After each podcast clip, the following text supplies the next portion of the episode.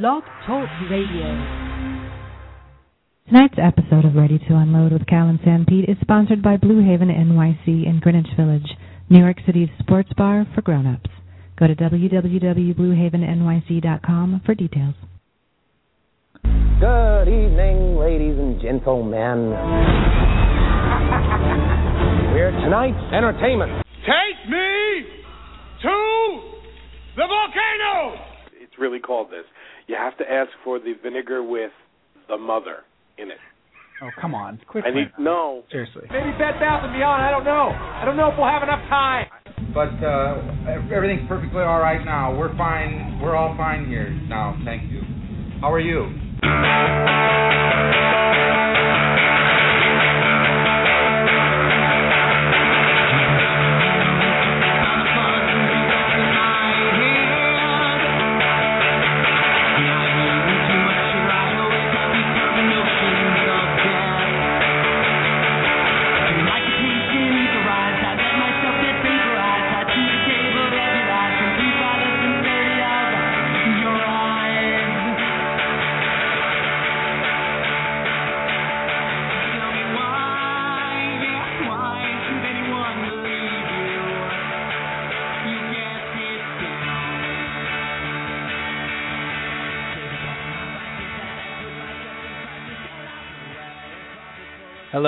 And welcome to Ready to Unload with Cal and Sanpete, New York Sports Talk Podcast, episode number 140. 40. 140 tonight, coming to you live from Commack, New York, Bayside, New York, and Freehold, New Jersey. It's the Ready to Unload radio show and podcast. It's Tuesday night. It's 9:30 p.m. It's May the 14th. It's time for Ready to Unload Nice. We're going to talk New York sports. We have, oh man, oh doctor, have we got a lot tonight. Uh, the Bishop Pop Culture PJ is back with us. We missed him last Friday night. He was in some sort of pre-communion ritual for his kid, or I don't know something. Uh, so he's he was probably getting the cold cut platter together. Nice.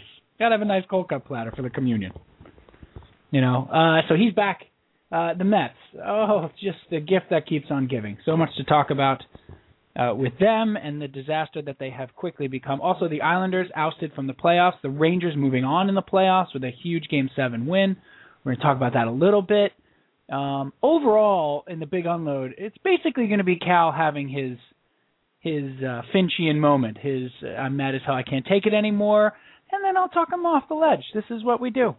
This is we do it once a year, but basically once a once a sporting season. It's like a Christmas episode, basically. So this hopefully this one will be like uh the one where everybody forgets to get gifts for everybody. And they have to go to a convenience store and get gifts.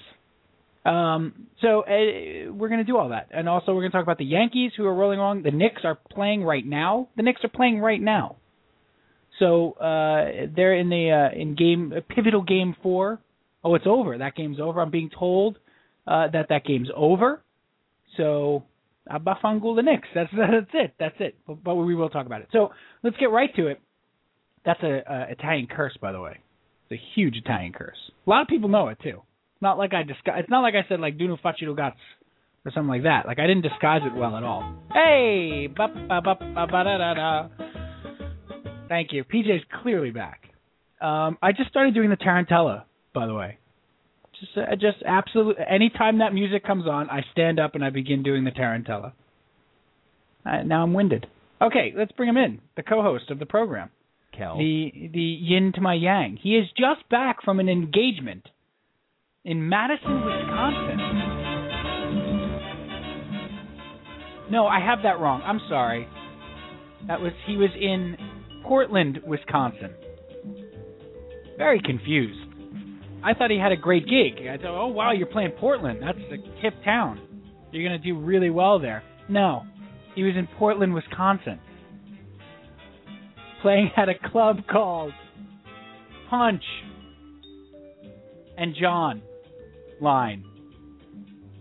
Punch and John Line. It's not a it's not a good club. Cal, hi, welcome. Cal Neva Capino Caliente. Hi, bud. Hi, Steve. Hi. Hey. How is that club? Punch. Uh, it's Punch.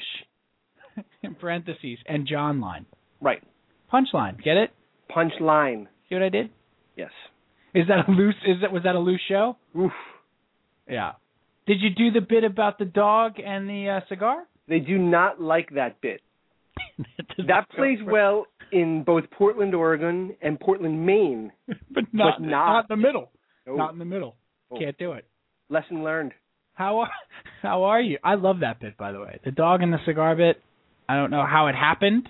The the great thing is it's real. It depends on where you are. Yeah. You can always alter it. It could be like the cat and the cigar. Did you do a ton of stuff about cheese? No. Odd. You would Well, last time I was there, they said no more, no more with the cheese. Enough. Right. We think, it's a get little, it. It's a little hacky We know. to go to Wisconsin and do all your cheese stuff. What is this amateur hour? But you have that 15 minute bit on Camembert Well, it de- again depends on the crowd. that you do in French Canadian. Well, Welcome uh, back. It feels like we were just here. we were just here Oh, that's why then. three days ago. This is this is we've we've set a record tonight. This is the shortest span of time between shows Shortest turnaround. in our our three and a half years of doing the show. Wow. Yeah. And and you would think there would be nothing to talk about. We're going to go two hours. There's But no that- doubt. That will be the answer to the Foxwoods trivia question. later on, so be sure you're paying attention later. I tell you, you can get a T-shirt.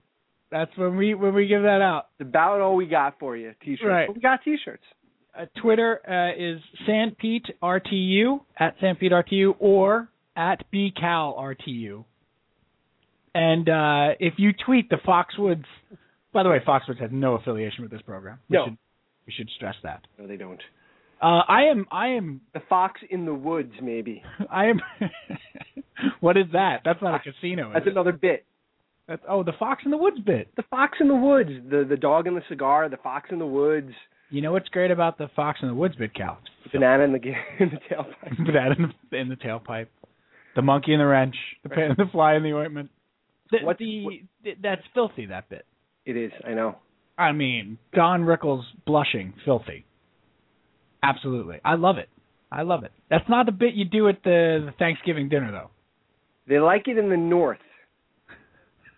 the northern part of the country. They they seem to go for it. Anywhere else, Yeah.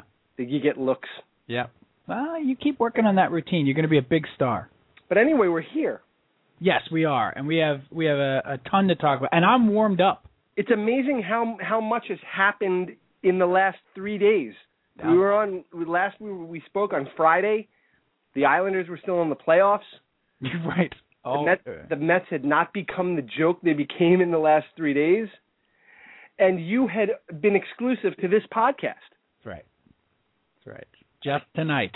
Yeah. Just tonight. I uh, I was a guest on another podcast. How did it go?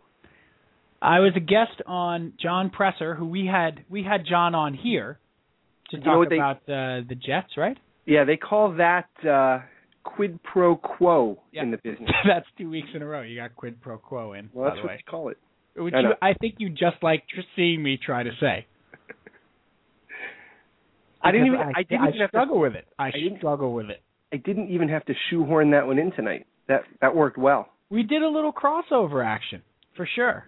Sweeps. It's May sweeps. It's May sweeps. We did a little. I was uh I was like Lenny and Squiggy being on you know Happy Days or something. I mean, we definitely did some crossover action. It's like the cast of ER on Friends. Remember That's that it. one? That's it. right. That really happened. I know. Crazy. Clooney and Noah Wiley, right? Right. Noah Weil. Lee. Why? It is Wiley. Wiley. What happened to that guy? Haven't seen him. I'm defined though. Yeah. I did see him, someone that looked like him in Portland, Montana. That was the fourth Portland that I was in. it could have. It could have been him. It might have been. Is the thing. Was He he? Was he? Was he opening for you? Was he middling for you? Well, he was dressed as a doctor. he was middling for you. His whole act is being is being the doctor from ER. But not funny. Not- He's not funny no. about it. It's very Dead intense. serious. Right, dead serious. It's like the vagina monologue. He's just he's dead serious out there. Yeah, I did another podcast. It was great. Well, we well, did John Presser's uh, press coverage. It's called, and it's a Jet podcast. It's on Blog Talk Radio. You can check it out. And um, of course, he's at uh, Mets Jets Nets 88 on Twitter. And Jo- Cal, it was it was a blast. It was really cool. I don't want to take away from from his show, but maybe as a little teaser, so people could could tune into his show to hear Right. what you had to talk about. What was the first question about the Jets that you were asked? It was about uh just impressions of Gene. Well, for, he, first he let me talk about the show, which was great. Well, no, we don't care about that. I want to know what. I mentioned you. You got a very favorable mention. That's fine. Listen, I don't test well. It's fine. Does I that wanna- does that RTU show host itself? I want to know what was the what was what did he ask you about the Jets so that was- people that are listening could then get a taste of it and then go over there and listen to some more. It was Geno uh, Smith because they had been talking about they they go real in depth there. They're like into the free agency pickups and the draft, and they're breaking down positional stuff. They're not. They're very bread and butter over there. Very good. And not the bread and butter on your sandwich that we talk about here. That's right. Yeah, we're not. We're we're we're a little more of the, the spicy. different? We're the we're the Gulden's. We're the spicy brown. Yeah, we're a little different. They're they're, they're the meat in the sandwich. Right. We're like the we're the Like the parsley on the side. brown. We're not Gar- the parsley. the- garnish. We're not a garnish. We're not. A, no, I. Uh, they asked me about Geno Smith and just we got. Of course, I talked about the media. I, I was able to get that in. Don't worry. I was there. but no, we we we went into some in-depth stuff. It was it was actually really good. Talked a little bit about Geno Smith and the wind at the Meadowlands and how Mark Sanchez dealt with that and who's going to win the quarterback competition. Um, or you know, one of those guys, one of their guys on there is a huge Garrard guy. Huge. Garrard. Well, he's a, he's a, he's a Geno guy, but he's a huge Garrard guy. Interesting. Yeah. So they were great. It was it was a lot of fun. Good. What and what is that podcast again for everybody to check out? Called uh, press coverage, and, and it's on. Uh, let me let me let me get you the exact here. Yeah, we want to we want to direct people over We there do. this huge crossover event. we do. we really do. No, it was it was great. I I really enjoyed. Let's bring PJ in here real quick so you guys continue to make can continue to make fun of me as you were doing. Yeah, remember him? We missed him. We have music for him and everything. There it is. I still love the idea of him playing himself in. He's just walking in, playing this. playing this song. I don't even think we've talked to him since Linder tried to steal this song from him. I mean, when we had Linder on the live show from Blue Haven, I played this song for Linder, and Linder said, "Yep, that's my song." Then he challenged the bishop to a to a Pink Floyd off. That's like I don't even know. I don't know what that is. I I don't know nobody what, what nobody knows what that is.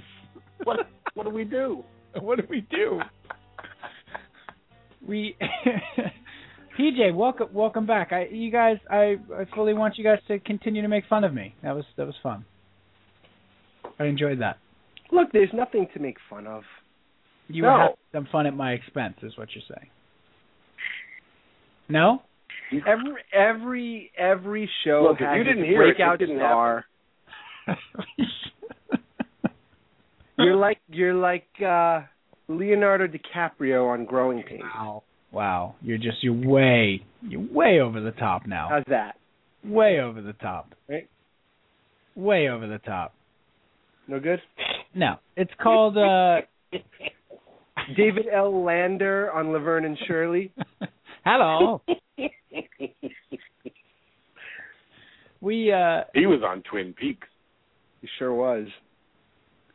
uh no, you guys were you guys were talking about Marc Maron, right? Go ahead, say it. Oh, oh, Oh, everybody's you- everybody's all quiet now. We it's a little inside baseball. We said you'd go on Maron, you wouldn't mention the show, and you'd spend the whole time telling uh, Terry Scannell stories. I totally would. I told I would I would be name dropping. Look, No. I, look, I told I told you guys. I I have long had an Oscar speech at my disposal. Uh, I have my I signed with a big ball club press conference ready to go. Right. That one. You know the big the big press conference with the cameras going off and you And you you wear the jersey over the suit. over the suit, right? Have that one ready to go. I now have snippets of my Maron podcast. Definitely. Things I want to get into, my parents, stuff like that. Just I'm ready to PJ, you will be named a ton. A ton. If you get on Maron's show, first of all, you'll never get past junior high school. he will he will keep you firmly planted in what the heck went wrong zero to thirteen. That'll be a full hour. It'd be the two the, the only two and a half hour WTF in the history of It'd be a series. right four hundred episodes. He'll have to stop because he's exhausted. Right, uh, two uh, me and Louis C.K. will be the only two parters that he ever does. Right. With, with he'll be somebody, like two hours in. He'll be like, "Wow, so so that was seventh grade. All right, all right. So what happened? What happened this summer after seventh grade? Oh, all my right, God. all right, enough. I did a little guest spot. It was a lot of fun. I got to talk about the Jets. It was fun. I talked way too much, Cal. I'm not. I know you're not surprised. I I find that very hard to believe. Okay. I'm sure you were great. And did you find? Can can you give the the podcast out again? Yeah, it's called uh, Press Coverage with uh, John Presser, and um, it's on uh, Blog Talk Radio, where we are. We're we're you know we're on the same network. Right. It's not weird to do a crossover show. No. It's called Press Coverage. Jets Talk with John Presser. It's uh, but they're at the Football Reporters site. Do you know that? Yes. So it's uh, Blog Talk Radio backslash or uh, Blog Talk Radio backslash Football Reporters, and you you can find it there. Football dash Reporters. That's where it is. Boy, Worst plug ever. worst worst plug. And I, he was asked never to return. That's okay. We'll tw- we'll we'll tweet it out. It'll be on our Facebook page. You can get both of our shows in, Yeah. in the same general location. Yes, I It's like just. it's like when you watch Battle of the Network Stars. That's right. You know, We're, on the same, team. network. That's it. We're on the same network. Listen, guys, Noah Wiley is a working actor. He is on the sci-fi series Falling Skies. No kidding. Who is? Still, still, in, he's employed right now. Oh, good for him. Hey, I just Yeah, you- guys, I just brought up a great list of um, famous crossover appearances, fictional crossover appearances. There's there's some gems in here, but here's here's a quick early favorite. Steve Urkel visits Full House and helps Mark in Step by Step. I don't remember either one of those. Yep, Urkel visits Full House and helps Mark by Step by Step. Huh. Uh, here's another gem. Cosmo. Wait a minute.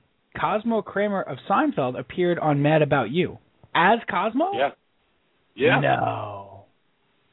Because Cosmo Kramer is subletting Paul Reiser's apartment. Shut up.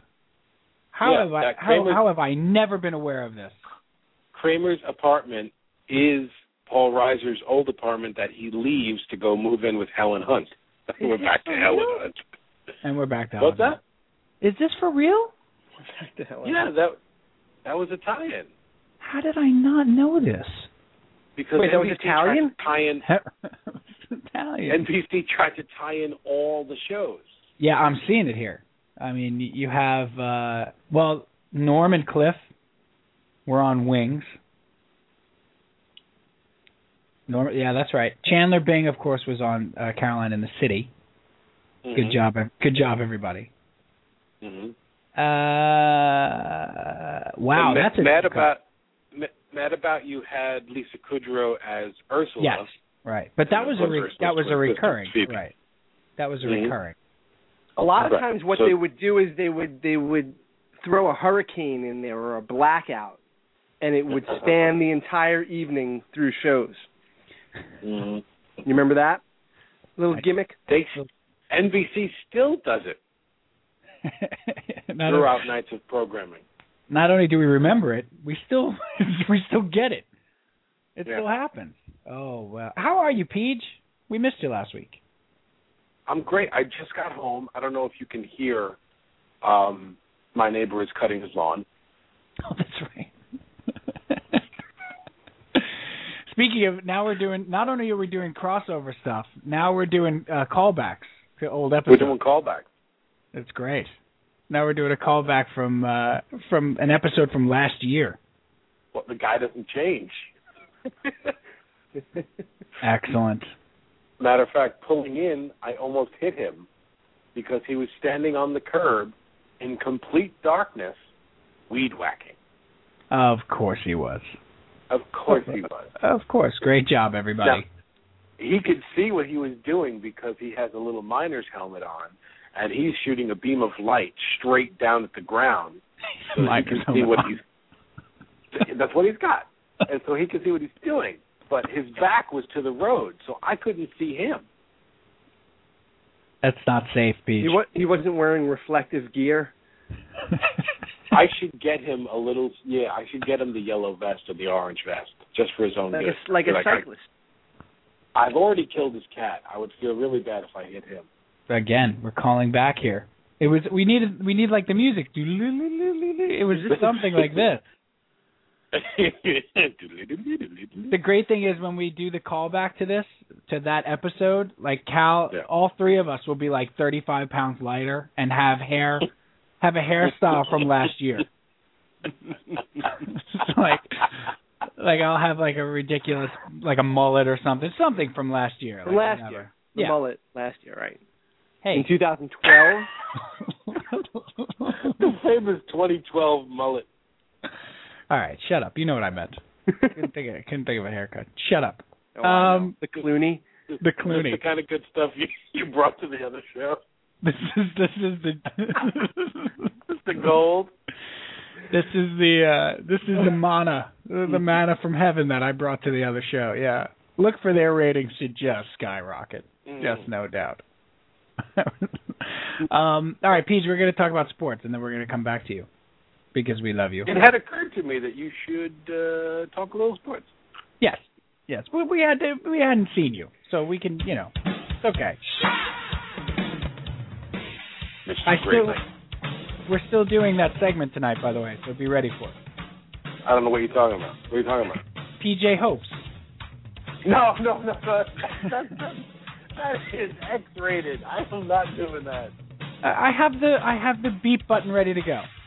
No, no, no, no. Just Make new plans. well, Save you that make one for the plans. magazine. You're the producer. You make new plans. RTU the magazine. You're the producer. You make new plans for the fun load then. I never liked you. All right, so I'll talk to you later. All right. All right, it's time for the big unload. Cal, hi. What's going on with the Mets? I heard there was something happening. I think, uh, but before we start, isn't the uh, the big unload sponsored by Blue Haven? It is, as is every episode of Ready to Unload. Yes, Blue Haven, New York City sports bar for grown-ups. Go to www.bluehavennyc.com for details. Uh, they have a lot of stuff going on. They have all the games going on. They're a great place to go. And now you know what, Cal? They open the windows when it gets nice out. It's I'll a great. It is a great place to go watch the playoffs in the spring. Yep. The It's Knicks- really just fun. the Rangers. They'll have the Ranger games. They'll have the Knick games. They open Although you up bet you better get there soon if you, You- want to watch the Knicks game. I think. That's right. The Knicks losing game four today, down now down three games to one to the Pacers, and uh, it's going to be a tall task for the Knicks to get back in the series. But um, yeah, go to www.bluehavennyc.com for details. Blue Haven, New York City sports bar for grown-ups. Go there, drink beers, watch games. The windows will be open. The weather's beautiful, nice. If you're in New York City, go. I urge you. We, we, we urge you. Please. We're urging. I didn't manage to get Blue Haven in on presser show. Well, look. I know. I know. I felt like you, you I'm know. sure. You, I'm sure you had a lot to talk about. it was like being on the couch at at Carson. I mean, it was really a unique experience. It was weird, Cal, because I'm so used to doing this show and it just being me and you. You know, and he's he's I tell you, he's doing a heck of a job. He's steering it. He's got his guys coming in and out. He's doing like a he's much better uh at it than I am. Keeping But, it um, tight. No, but Okay. you know, no, but tight enough. But it really is like being a guest on like a paddle show. You know, like I felt like Michael Irvin sitting there, just like waiting for him to come to me so I could talk about the jet receivers. You know, it was wild. It was wild. I had a suit on, just like Michael Irvin's. You did. Yeah, I had a ridiculous purple pinstripe suit on. Like three sizes too That's- big. That's correct. seven buttons. Like so three buttons is not enough. That I went seven buttons. Hey, here's how I want to frame this Mets thing. Okay. Um. Ah. That's about it. Just like that. Okay. So there's the Valdespin thing, the Valdespin thing uh, with the plunking. There's the state of the team itself, physically on the baseball field, and then there's what's going on with the team off the field. And I'm going to flip it to you right now, because I know you have a lot of pent up uh, thoughts. You have a lot of things that you want to get off your chest, and then let's just talk about them but I do want to separate those things out. So like let's do the off the field ridiculousness, and if you can, if you can separate the off the field you know stuff and the on the field performance wise stuff. Okay. But you're you're done. You're done with this team. I, I mean you're you are you. When's the last time you were this disgusted with the Mets? The last time I was this disgusted with the Mets. This um this early. This early. Yeah. It's been a couple of years. Because yeah. because you got to remember the Mets always start out okay. That's right. Better than okay lately. The last couple of years they've started out they've started out better than okay, and it's once you hit the All Star break, and after that, that's when it gets bad. So it's kind of it's been a while since they've been this bad this early. Right. So where do you want to start? Let's start. I think we need to start on the field. Okay. I think we need to start with the product that they're putting out there every night. This this atrocity that they're rolling out there every single night, other than the, every fifth day when Matt Harvey starts. Who, by the way, Matt Harvey, Sports Illustrated cover boy this week. What could possibly go wrong? I almost feel like Verducci did that on purpose. I really do. What could happen? just to just to troll Met fans. Why not? Put him on the cover. I couldn't couldn't put Ike Davis on the cover. No, no, it had to be Matt Harvey. Well, why not? Why not put a cover? You know, what's wrong with Ike Davis? For futility's sake. Right, and then a picture of him with his shoulders slumped and the worst body language you, you've ever seen on a major league ball player. Is he the? Is he the poster child? Yeah, we're gonna. Team? He's he is. Um, we're gonna we're gonna call him like Exhibit A. Yeah, I'm trying to think of I'm trying to think of a since we can't really use Ground Zero anymore in this. Yeah, no, no, let's don't no, don't do that. No, but he is um That's you like know a, it's like a Hitler mustache. You can't. They're just they're let's over. call, let's call him Project X because that's that's kind of what you think of when you think of Ike Davis. Now here's the problem with Ike Davis. This is now the second year that this has happened with Ike Davis. And it's like watching the same thing all over again that we watched last year. And we watched him last year, and at this point, there were cries from the hilltops send him down to the minor leagues. He needs to be sent down. And they stayed with him and they showed patience in him. And he turned it around. He didn't have a great year. He did hit 32 home runs. Still didn't have a great year, but he did turn it around, and he was fine for the second half of the year. He was a viable major league first baseman for the second half of last year. Now it's happening again. And if this isn't the fool me once, shame on you, fool me twice, shame on me thing going on, um, I think we can. It's safe to say Ike Davis is not who we thought Ike Davis would be. Ike Davis is probably going to be more Steve Balboni Oof than even Dave Kingman. Wow. I think at this point. And what kills you is the is is the body language, and what kills you is the the attitude. Wow. You know, I I get it. He's frustrated, and and he I'm sure he has no answers. I don't doubt that he's working at it.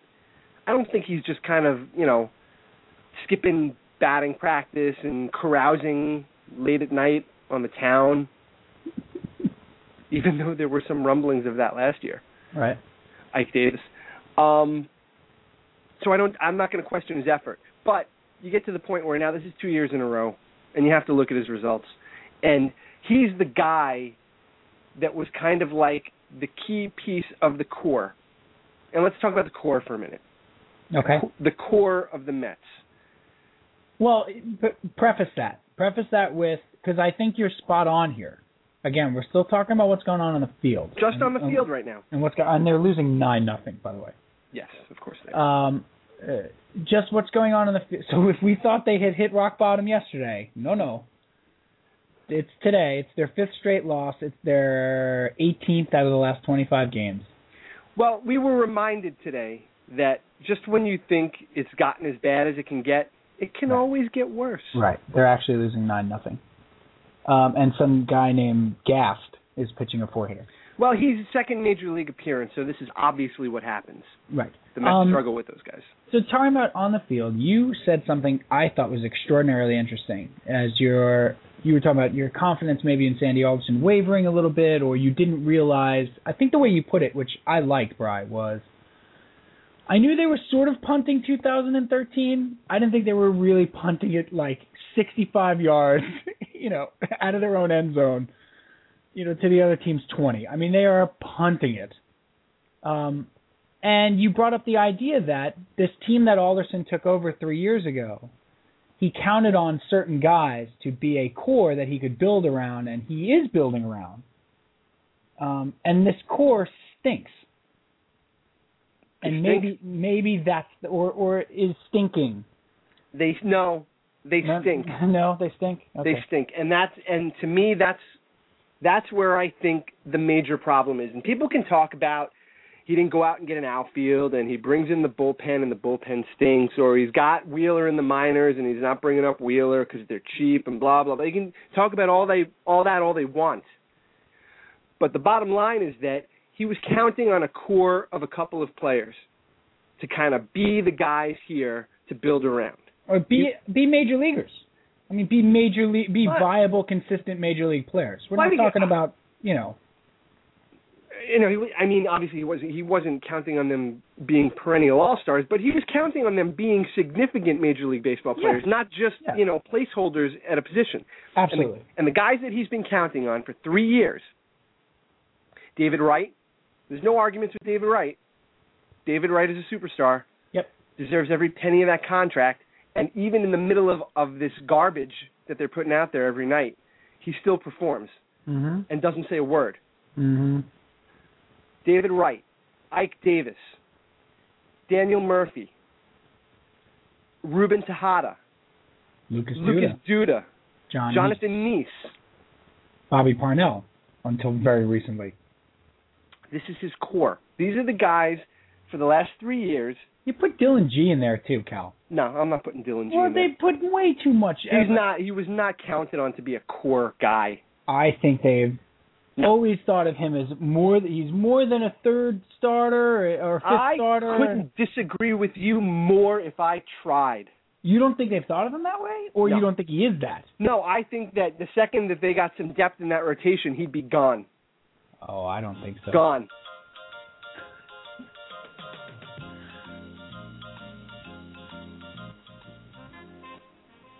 That's right. I just picked up the cigar with the, the stick. nice, neat, nice needle drop, Peach. Nicely done. Scorsese over there. Nice needle drop. Well, here's here's here's the thing with this with this core, and and and you have to use the term core very loosely at this point because now we've seen this this core for three years, and I think it's time to say they stink. And I think the problem for Sandy Alderson is that he's starting to realize, hey, wait a minute, they stink. I've been building around, you know, I've been building around this group of players, Yeah. and I've been and you know while waiting, while waiting for the reinf- while waiting for the Wheelers and the Harveys and Right. and now Darno, you know, uh, Darno and wow, Francesa has got me doing it. Uh, and Darno and and waiting for these guys, and even you know guys further down the line, Wilmer Flores, Brandon Brandon Nimmo, you know, waiting for these guys. I have these core guys that are going to be everyday major league players, and maybe even Ike Davis is a 30 home run guy, and Lucas Duda is a 30 home run guy. and let's let's let's move to that track now, which was the plan. You know, and and you can see it everywhere in quotes and big bold letters, the plan. And the plan is something that you either buy into and you believe in or you mock endlessly. It's one or the two. Yeah. There's nothing in the middle. You Right. fall in one camp where you're drinking the Kool-Aid and everything's going to be great in 2014 because this is a group this is this is the the brain trust that was put together that knows what they're doing and they've got a plan and in 2014 it's going to be great. Or you're on the other side and you're like these guys don't know what they're doing. You you're spending all of your money on the front office and they're putting out garbage every night. So you fall in one of those two camps. And what's happening is that the plan works if the core is viable. Because all the he, Sandy Alderson is operating that he doesn't need to worry about a first baseman. He doesn't need to worry about a shortstop. He doesn't need to worry about a power hitting outfielder. He doesn't need to worry about a left-handed starter in the top of his rotation. He's got all that covered. You know, he's building around that with these youngsters that are coming in and waiting for all of the dead money on the books to come off after this year. That's been his focus all along. And along the way, I think he's starting to realize that the core that he didn't think he had to worry about, he's got to worry about a little bit because they're not good. they're just not good ball players. And when you listen to him talk, and we've sung his praises for three years about how measured he is and how calculated he is and how he sounds like he's got a plan and he's the grown up in the room. And when you listen to him in 2011 and 2012, he sounds a whole lot different than he sounds right now in May of 2013. And I really believe, I don't know this because I'm not in his head, but I really believe that he's starting to come to the realization that what he didn't have to worry about, he's now got to start to be concerned with. Your thoughts? I think. let me ask you: Do you think that he re- like he realized that like we listened to that interview yesterday with Mike Francesa and we listened to him um, and I thought I thought very differently of that interview than you did. I thought that interview was a guy who's frustrated with Francesa, but also frustrated with there's nothing he can really do. In in in in real time, his hands are literally tied. He cannot make a trade because nobody's going to trade with him. He doesn't have the guys to bring up. There's nothing on the free agent market. Like he he his hands are tied. And I don't think he envisioned being in this position. So I heard a guy who was frustrated not because he was exhausted, but frustrated because he thought this team was going to be better and there's literally he has no recourse. He literally has no recourse because bringing up Zack Wheeler is not going to do anything. Okay, it'll be nice, you know, to have two days you can watch the team play, but what happens if he fails? Well, he brought that up yesterday. How quickly is this fan base? He said, "Yeah, you'll have two out of five days that you want to watch the team for a while. What if that doesn't? What if he fails? Well, let me let me let me. Ask, how quickly they're going to turn on him? So just to finish this though, uh, Cal, um, I think I see it differently. I see a guy who's frustrated that his hands are tied. There's nothing he can do. He can't. He had to bring up Juan Lagares, who's not ready to play in the major leagues. And we said it yesterday. He said we had to. We had to. That's why they picked up Rick Ankiel. They had to get a major league center fielder there. And he's frustrated. I think I I saw a guy who was frustrated. Now, go ahead. What were you going to say? No, I was gonna I was gonna bring up the Zack Wheeler thing. Right. Do you believe? And you, now you you know your baseball over there. All right. You know your Mets. Yeah. You know the sport. You've been around the game Yeah. at a high level, Eh, reasonably high. reasonably high. Do you believe for one second that Zack Wheeler is not ready to pitch in the major leagues right now? Yes or no? Don't I- qualify anything. Yes or no? I I ha I ha I would say yes. Okay. However, but there's, there, there, Okay, there now- is- okay, now there a qualifier Go ahead. Now you can. because he's better than what they have. Okay. If they had a rotation that was good and viable, let's put it this way, uh, a better way to put it maybe. If Johan Santana doesn't get hurt, okay, and is pitching in this rotation, and Shaun Marcum was an ounce of what he was supposed to be, and John Niese was an ounce of what he's supposed to be. And so you had Santana, Niese, Harvey, Marcum, and Gee. I don't have to bring him up yet. You so then so now what you're telling me is Dillon Gee is pitching better than Zack Wheeler would be. No, no, he's not. No, no, he's not. I'm talking about in in that scenario. If those five pitchers are there, and Gee is the weak link, and Gee is pitching like he is right now. Okay. Matt uh, uh, Zack Wheeler is better than Dillon Gee. So yeah, I would again, I would want to see him up, but there is a there was a scenario where he wasn't a better option than what they have. Right now, he's a better option than three fifths of yeah three and a half fifths of the rotation. All right. So then why would they? Why are they not bringing him up? because I don't I I think they I think he got off to a bad start there. I really do. I I I- I'm not as skeptical as everybody. I don't know why the tin hats are out with this. There's no tin hats. I mean, I just I I don't understand. But why does it why does everything have to be a Super Two status and stuff, Cal? I just don't agree with that. I I agree with you 100%. I just I think at this point that that's you know now that we're so close to it, you're not going to see him. Well, he's hurt too, but But I think that but there was there were rumors today, you know, that they were faking his injury so that it would alleviate the that it was a phantom injury, so it would alleviate the calls to bring him up, and they could wait until after a Super Two status. And I just I don't agree with that. I think he I think if he had gotten off to a good start and didn't have three really shaky starts, hmm and have a problem with his finger and have a problem with the moisture and the temperature. And look, we're not there. We don't know how he's handling these bad outings. Maybe he sits in the locker and sulks for two and a half hours after he has one. And so they say, and Wally Backman calls up and says, "Look, you can't. If this kid has a bad outing, it's going to be disastrous."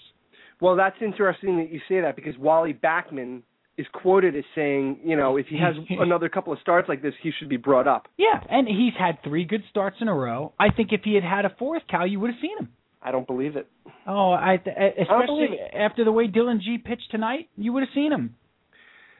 Look, they don't they don't know what that Super Two date is, by the way. You know that, right? Right. They know it's sometime in the beginning of June. Right, but they can't No, possibly they, they no. can't pinpoint what it is because No. it, it it's based on 2012. If you base it on 2015, it could which is when it would matter. It could be an entirely different date. So the only way to really keep him safe as a Super 2 is to keep him down till July 1st. Okay? I don't think they're going to do that. I really don't. I don't think they have a choice. Alderson said it yesterday. He said he will come up when need meets readiness. When those two things converge, he'll come up. I think you're I think you're You- really underplaying the damage a bad start could do for this kid with this fan base right now. I mean, this kid throws three bad two bad games. They're gonna they turned on him when he was at AAA, Cal. They turned on him when he was at AAA. I think you're downplaying how bad a Well- bad start would be for this kid. And I He- he's not Matt Harvey. He doesn't have that mentality. Maybe he's more fragile.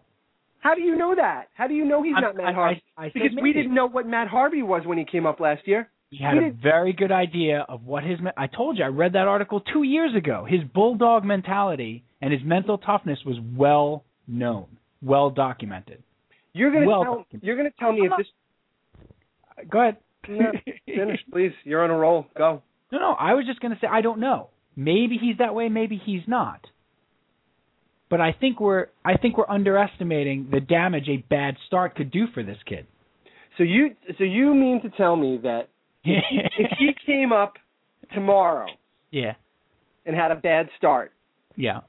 or he came up a week from now after another good start at AAA and had a bad start, that would make a difference. it, it's that's a totally fair point. I think all I'm trying to say is, I- it, it, so he's going to miss his next start, but they don't think it's anything serious with his clavicle. He's going to make another start, I think, in five days, right? Because his last start was like two days ago. So he makes that next start. He has another good outing. That's four good outings in a row. That's four dominant outings in a row. Okay, and maybe there's somewhere in the rotation. Now, look, we both know everywhere in the rotation except Matt Harvey, there's a need. But like Sandy Alderson said yesterday, he's like, look, Marcum's going to go out there. He's going to keep going out there. Jeremy Hefner's acquitted himself okay the last three starts. He got off to a rough start yesterday, but settled down and pitched six innings. He gave you th- six innings, of three-run ball. I would have signed for that tonight. They'd be winning. So You got tonight. You got three innings of six-run ball, yeah, exactly. literally. Uh, right, and then Robert Carson came in and gave a four-run. So good job, everybody. oh, he's he's on the team now. yeah, Robert Carson. Yeah, two I think- innings, four runs, two hits, two home when, runs. When did they bring him up? I don't know. Did he ever go down? I I don't remember him being there. Anyway, I I don't think he ever went back down, Kyle. I, just don't think they've used him for a while. Or maybe they called him back up today. I don't know. Either way, he came in and It gave up doesn't matter. Yeah, he gave up four runs. He's another one. So all I'm saying is if he strings together four you know, those are four good outings in a row. I I just want him to come up and stay up. I don't and and I think I really want him pitching well consistently when he comes up. That's all. Because I think the damage that can be done if he and I'm not talking about one bad outing, like if he's a bad debut. But if he puts together his first two or three outings and his ERA is five five and he's given up fifteen runs in twenty innings or whatever over three games, they're gonna turn on him, Brian.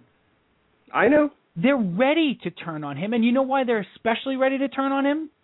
Because he was traded for Carlos Beltran, and he's Alderson's boy. Matt Harvey isn't. Matt Harvey was drafted by Omar. hmm I know. So he is he Zack Wheeler is the face of the rebuild. So, what you're telling me is that that you use as much time, and and and I'm not saying that you would be wrong if this is what you're telling me.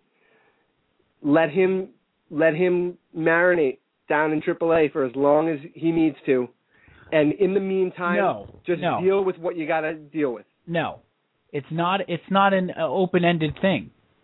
I want to see him now. uh, Had it not been for the clavicle issue today, if he had gone out and had a fourth straight good outing, four straight of dominant outings, I want him up.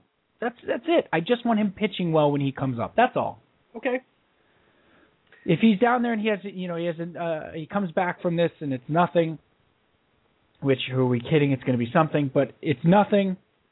He's going to have the first Tommy John surgery on his On his clavicle, I think. Yeah, yeah. Okay. Right? Only the Mets.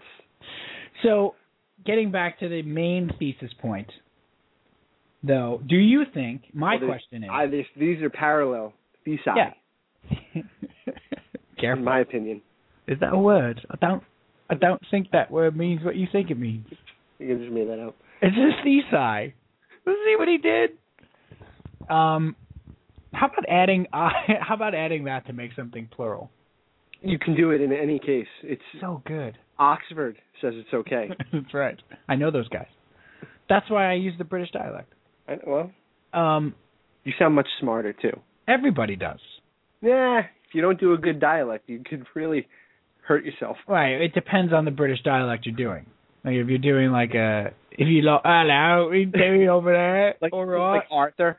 right. If or if you're doing like the Bob Hoskins, you know how he really sounds Right. with the Cockney. Is it all right? Oh, gotta do that over there. All right.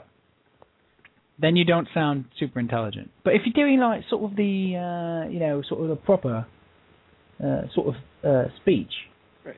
then it's quite intelligent. It's quite intelligent. You know, uh, the the King's Englishman. Um, my question to you is: Do you think that that was reflected in Sandy Alderson yesterday? This realization that oh, mother of pearl, I have to rebuild this whole freaking thing now.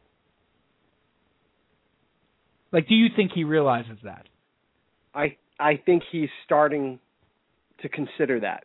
I don't think that I don't think he's at the point where, oh wow, I gotta I gotta get rid of everybody. But I think he's starting to consider that. Well, look, you know, I got some money available in the off season. Maybe I got to get a new first baseman. You know, I didn't have I wasn't planning on it, but maybe maybe I have to get one. Yeah, like I knew I needed a whole new outfield. Right. Now I need a. Although I was hoping Lucas Duda, you know, became a everyday major league player. Um, that's not happening. So I need a whole new outfield.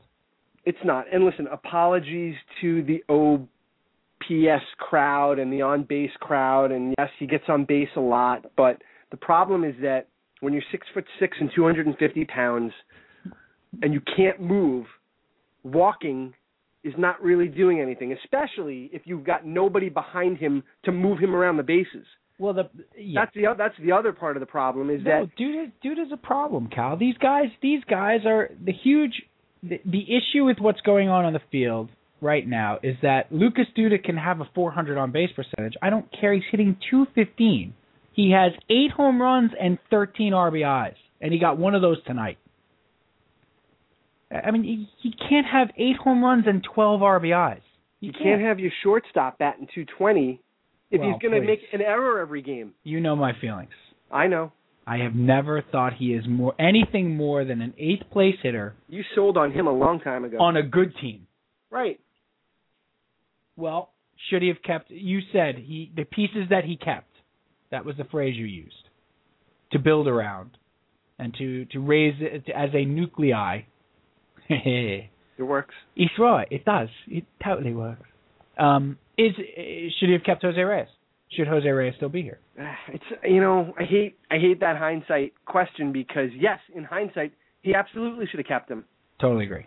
You know, but at the time I didn't hate that he didn't. I didn't hate that. At least I don't think I did. And we can run the tapes. But I don't Yeah. think that I hated him in July of 2011 when well and it, let's you know let's let's flash back July 2011. we have. What are we wearing in this flashback? oh my good parachute pants and I am. De- I have Cavariccis on. those sunglasses with the two different shapes. Right. Right. I have a copy of On the Road folded up in my back pocket. It's crazy. You are yeah. you still have the flannel shirt tucked around, Um, you know, tied around your waist for some Yep. reason, but yeah. Well, I'm well. I'm try to take that off me. I'm not giving that up. Go but ahead. back but back, but back then I didn't hate he was hurt, so you weren't going to get maximum value for him anyway. So this idea that you would just trade him just to get something for him, it, it was fine. And plus, he people were going to Citi Field to see Jose Reyes in pursuit of the batting title. So from a business standpoint, I didn't hate it back then. So I can't now say, oh well, they should have traded him for whatever ham and egger they could have got for him back then because they got nothing for him. I'm not going to say that. no. In hindsight, yes, they should have. No, but I, I I go the other way. I'm glad they didn't trade him then because I thought it was the smart move, and we do have the tapes to prove it, like Nixon. But also, wait, real current reference. Good job. Um, but also, I thought they, I, I of course wanted them to sign him back. Did I did I understand why they didn't give him 110 million dollars? Yeah, I did. But I still wanted them to sign him back. I always wanted them to sign him back. I always wanted to keep that left side of the infield together. It just became apparent that it wasn't going to happen because Right. the, the stupid owners didn't have the money. I mean, if if if if Jose Reyes had become a free agent in 2007, like this exact same scenario played out in 2007, He'd still be here. before before December of 2008. Let's put it that way. How's that? So it all happens in, in he becomes a free agent after October of 2008. He's he's a Met for life. He's on the disabled list, but he's a Met. He's, he's certainly right. He's hurt. But but Cal, you make the argument. Should that is that a guy he should have built around? Who should still be here that he's let go? Well, I mean, Jason Bay. No, no, no, no, no, no. He it's I, it's not about who should still be here that he's let go, Other than Jose Reyes. other than Jose Reyes. But I don't I don't think that he's let people go. Or let me, let me rephrase it the way that this is supposed to go. I don't think he's kept players at the expense of letting people go. I don't think he's done that. Right. I think I think that what you see here is what was here. That was it. Carlos Beltran was going to be traded, yes. no doubt. Jose Reyes was probably not going to come back. He's gone.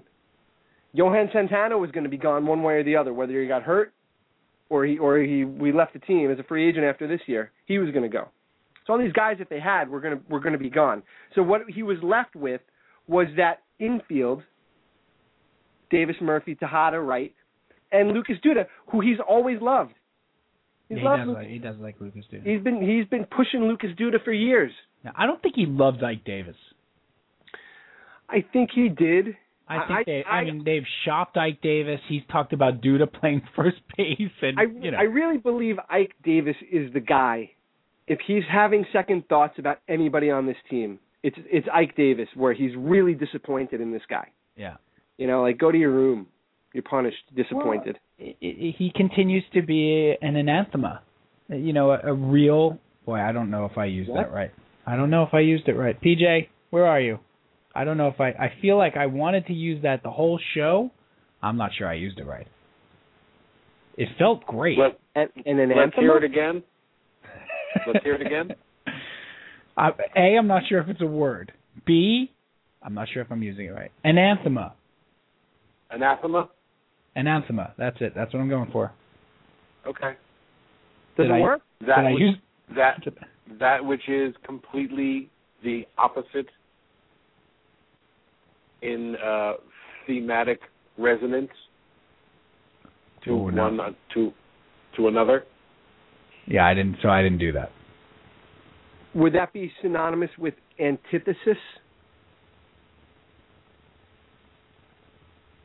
It's the same ballpark. Yeah. I lo- I love this Okay. game show. I love this game show. Who's the host of this game show?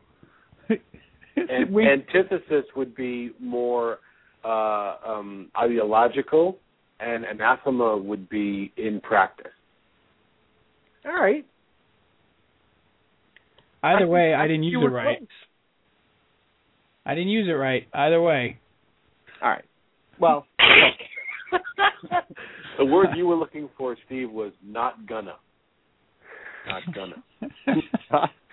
not gonna. All right, wait, wait, wait. Anathema was originally used as a term for exile from the church, but evolved to mean set apart, banished, denounced. Is it what is it? A noun? To be formally set apart, banished, exiled, excommunicated, denounced, sometimes accursed. Still didn't use it right, but I feel a little better about what I was going for. So you'd feel better that if they ever did get rid of Ike Davis, you could then call him an anathema. Here we go. Yes, Cal is. Oh, what's the what definition of an anathema? A. Ike Davis. What? There's a picture of Ike. One that is cursed by ecclesia, ecclesiast, ecle, yeah, ecclesiastical authority. That's definitely not him. Sandy Alderson. Right. But B, someone or something intensely disliked or loathed. You usually used as a, a predicate nominative. So now, now you are talking about Jordany Valdespin. This notion was anathema to most of his countrymen. So that's not bad. Right. It's got to it's got to be set against something though. You can't just Right. point to something and be like, "That's anathema over there." No, no, no. Ike David or Jordany Valdespin. There well, it is. Well, no, no. Ike, Ike Davis is an anathema to David Wright. Or to no, no, it's not the opposite here. It's someone or something intensely disliked or loathed. Used as a usually used it as a predicate nominative. So the example they give is this notion was an anathema to most of his countrymen. Okay, got it. So this would be uh, David Wright was an anathema to uh, Sandy Alderson. That's what we were trying to do. That. Not Jay- David Wright. Ike Davis. Jordany Valdespin is an anathema to most of his teammates. to Terry Collins To his teammates, and to his teammates. yes. Peach, wow. I am glad we worked that out. I'm exhausted. I'm tired. Good job, Peach. Not gonna. and not gonna. Just when in doubt, I should just continue to use not gonna. We should call this segment wordsmithing, right? Now it's time for wordsmithing with Pop Culture PJ. Hey everybody, if you're an anathema, an anathema. Oh boy, I'm having trouble saying that. Hey, welcome to wordsmithing. this show is this show is the antithesis of exciting. uh, I used that one right. Okay. Uh, yes. Well, now do we have to move on to Jordany Valdespin? No, well, are we are are we finished talking about? No, we're not. actually to finish right. talking about Sandy Alderson. Let's let's finish up on him All right, sir. because you you still got the Kool Aid ring around your mouth from the from the Sandy Whoa, Alderson. whoa, Kool-Aid. whoa, whoa! Clean it up. All right, you know when a kid drink my daughter all the Clean it- time. clean it up. Kool-Aid. We are not in Portland, Oregon, or Maine. Clean it up. You know they love it in Portland, Virginia. They love that bit. The Kool Aid bit. Kool Aid around the mouth. Kool Aid around the mouth. It's great. We open for Kool Aid Mouth. Great band, really good band. They were like sort of like a synth pop uh, version of the Ramones. or of Smash Mouth, Of Smash Mouth, Kool Aid Mouse. synth pop version of Smash Mouth. I don't know. I don't know why synth pop works so perfectly for Kool Aid Mouth, but it just does. They're Dutch, by the way. It's a Dutch band.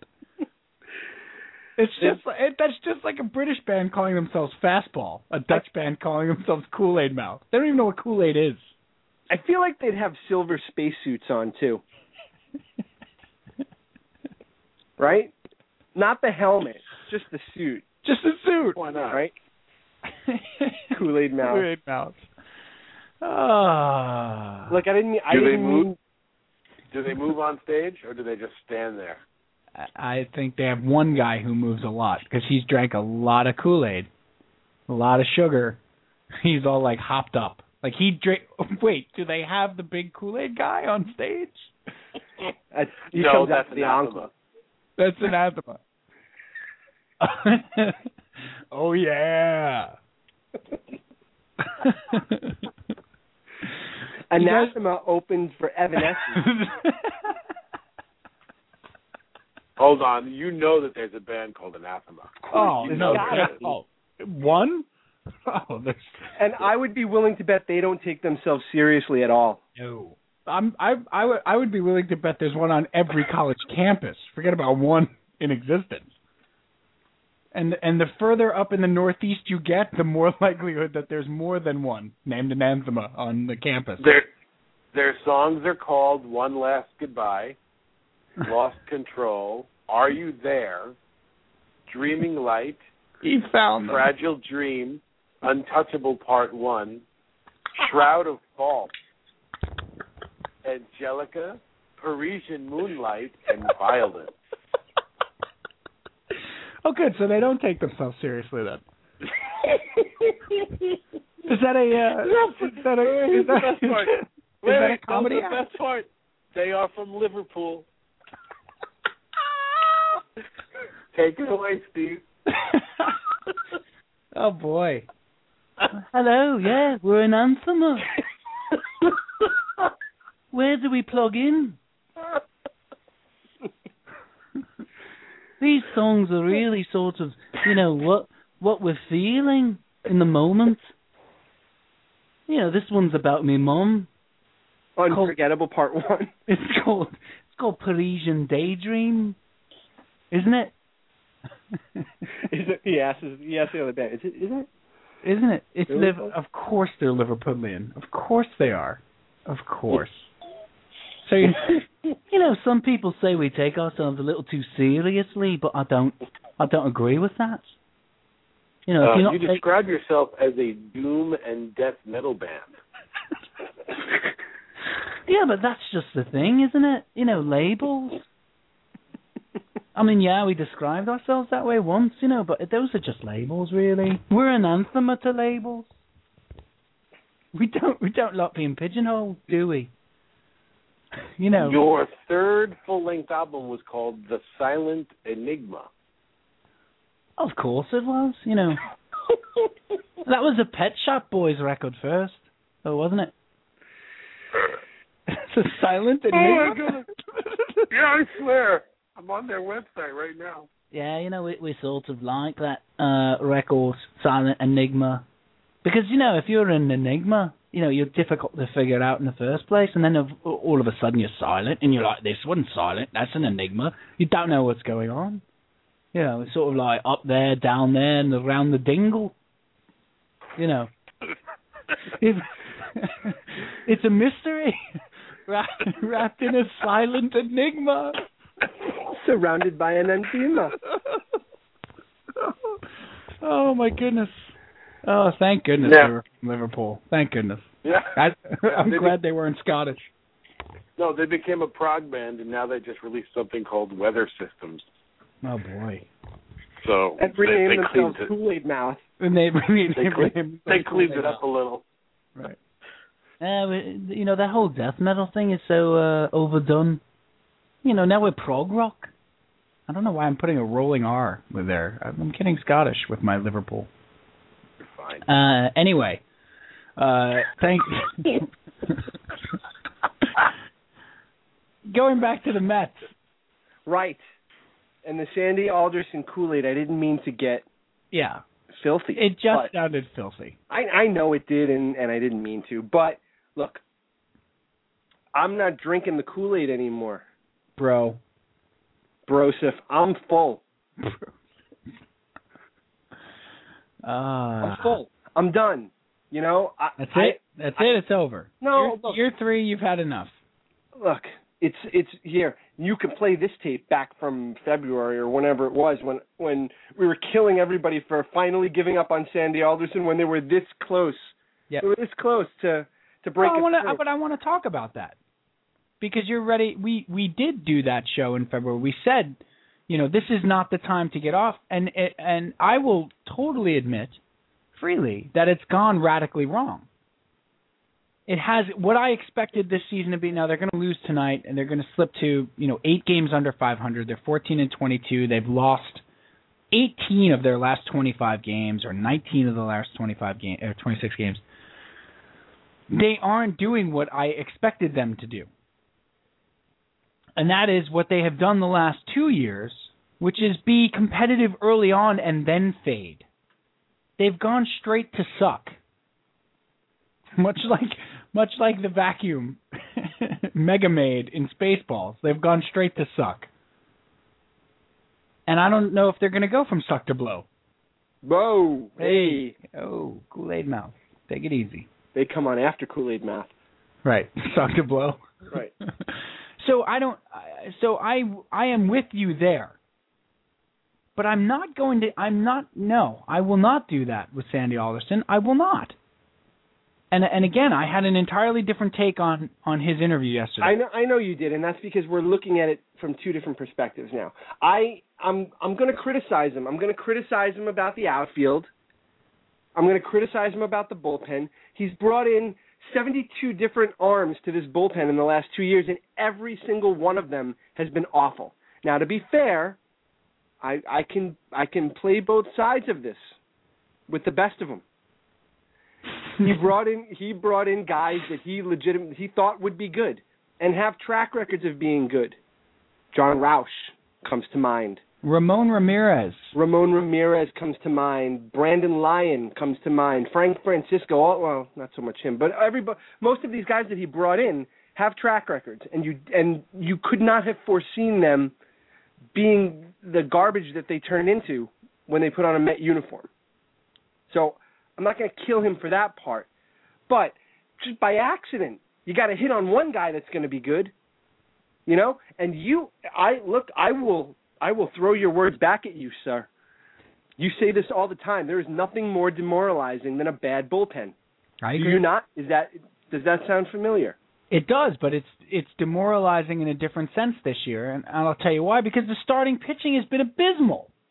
Yes. So forget about the bullpen, although I know it's difficult to. Yes, it's been awful. But I will say this to counter what you just said. How many of those arms has he brought in, and how many of those arms has he brought up? I'd say it's about equal. I'd say he's actually had to bring up more than he's had to bring in. I would disagree with that, but I'm not. I'm not. Look, I don't want be, but it's got to be close. All I'm saying is, none of these guys have panned out or pitched to the back of their baseball cards from. Even the, even Atchison from the year before.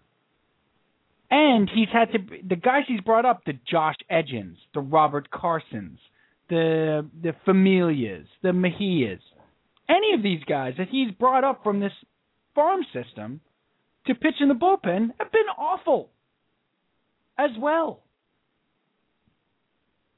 It's a bullpen. I hate a bad bullpen, but I can't kill him on a bad bullpen. He's throwing a bunch of spaghetti at the wall and hoping something sticks. Nothing sticks. He's throwing it at a spaghetti wall. And nothing, but nothing's. Greatest visual ever. Right? Throwing spaghetti at a spaghetti wall. Doesn't stick. It doesn't stick. It doesn't. Stick. But he, but you, how can I killed him for the bad bullpen last year because they were getting good starting pitching, and every game was lost by the bullpen. If they had had any competency in that bullpen last year, they would have won 82, 83 games. Yeah, maybe. That's a good argument. I mean, they they they, they had the worst. They blew like 27 games I know. after the seventh inning. I know. I just look. this year he- they're not they're not even getting good starting pitching, Bry. They're getting four. They're, they're getting an average of like four innings out of their starters. Okay. Can, all right. Look, this has gone on long enough. We've talked about an hour about this. Let me, my last question to you on Sandy Alderson: Do you hold him accountable for anything? Yes, What? Frank Francisco. Terrible That's signing. no, terrible signing. That was a bad signing. That's not it. I have more. I have. Wow, I, I, want to work have, for you. I have more. What else? I hold him accountable on. You want to talk about the bullpen? That's the one I hold him accountable for. All the other ones I can't kill him for. He was. I mean, Ramon Ramirez was fantastic two years ago. He was ridiculously good. He was awful, awful. We were supposedly getting the better of that deal. And Angel Pagan's making forty million dollars now, and they got Andres Torres and Ramon Ramirez back. That's the equivalent of being pantsed. it really is. But uh, Fra- you want to kill him about the bullpen? Frank Francisco. It's a stupid signing. It was a what- reach. What else? I want to give him hear. two years and twelve million dollars was a reach. What else? Okay, I I hold him accountable for not being aggressive on the trade front, but not, not I'm not talking about Justin Upton, not being aggressive on the trade front for an outfielder like a Vernon Wells. There were there were guys available that were just money. Well, they, well, Well, That's- I'm that- sorry, but but but, that's- supposedly, that- supposedly he didn't have the budget restraints that he had, they could have had Vernon Wells, Cal. but that's the elephant in the room here, isn't Yeah. it, Steve? Well, I hold him accountable for that. He could have done a better job constructing that outfield uh, via trade for even even having major league players. You shouldn't have to pick up Rick Ankiel to be a viable major league outfielder on your team. Should have planned for that. Be your starting center fielder. Right. Marlon, Mar, you know, Marlon Byrd and and stuff. like- Again, I don't have a problem taking a chance on Marlon Byrd as a fifth outfielder, but you couldn't expect him to come in here and play every day.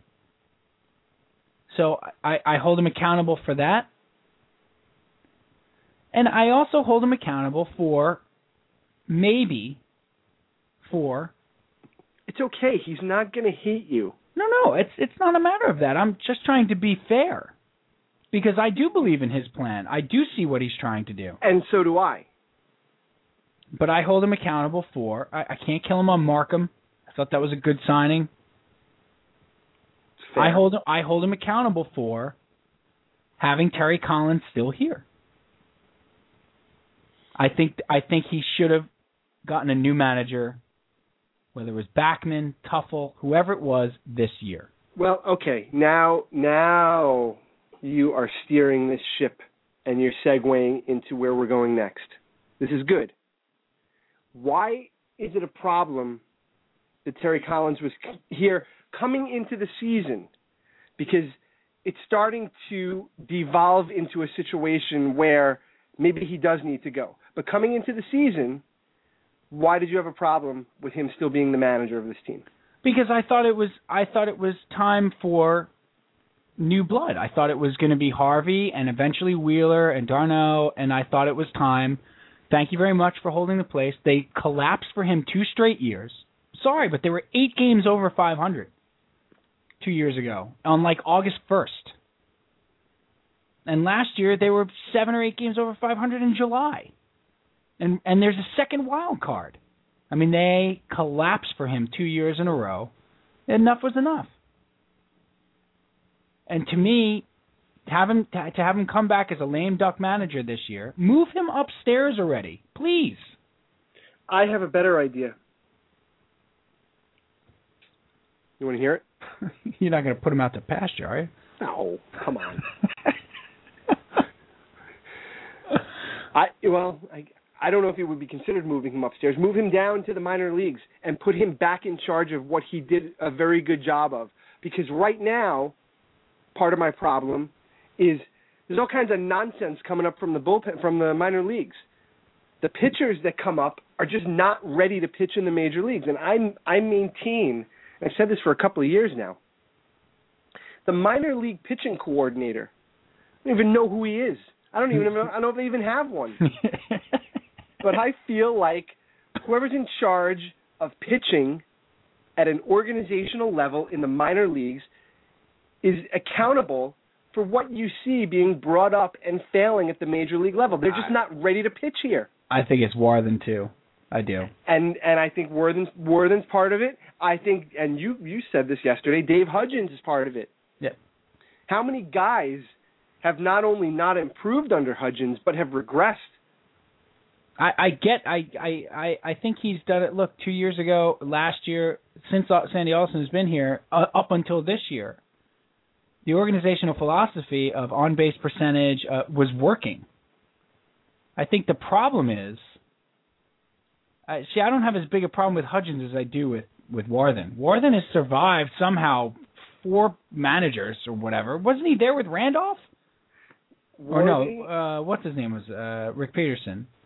And then Warthen. And then Warthen. I mean, he survived. Uh, he survived Jerry Manuel, and now into Terry Collins. Like enough. No one has gotten better on his watch, and guys have regressed. And everybody's gotten hurt. How many You know- shoulder How many shoulder surgeries do we need to see? But I'm but but that's that also goes to the minor leagues too. Yeah, no, Kids are I- coming up uh, and getting hurt. I agree with you. They, So- I, I totally agree. So send him back to minor league coordinator. So we're at a point now where a clean sweep of the coaching staff is necessary. Absolutely. And and when I say now, I mean today on May 14th. You want to see them all wiped out. You don't even want to give them the rest of the year. No. Okay. 83. Again, we go back to 83. Mm-hmm. How many games into the season was it when George Bamberger was fired? He quit. He, re- retired. 43 games He into got, the season. he got up and left. He's, he's going to be fired, Cal. What would he say? I'm going fishing. He's uh, that's right. He was going to be fired anyway. So maybe Terry Collins needs to go fishing. They were 16 and 27. Well, okay.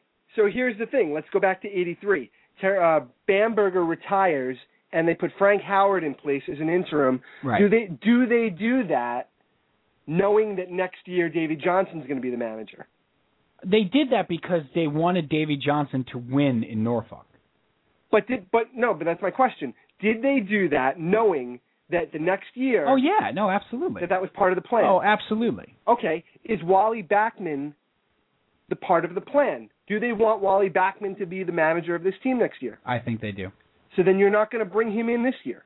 I would, but I the difference is the the Las Vegas 51s aren't going to be challenging for any sort of uh, uh, pennant or championship at that level, and the guys that he would be managing there are going to be up.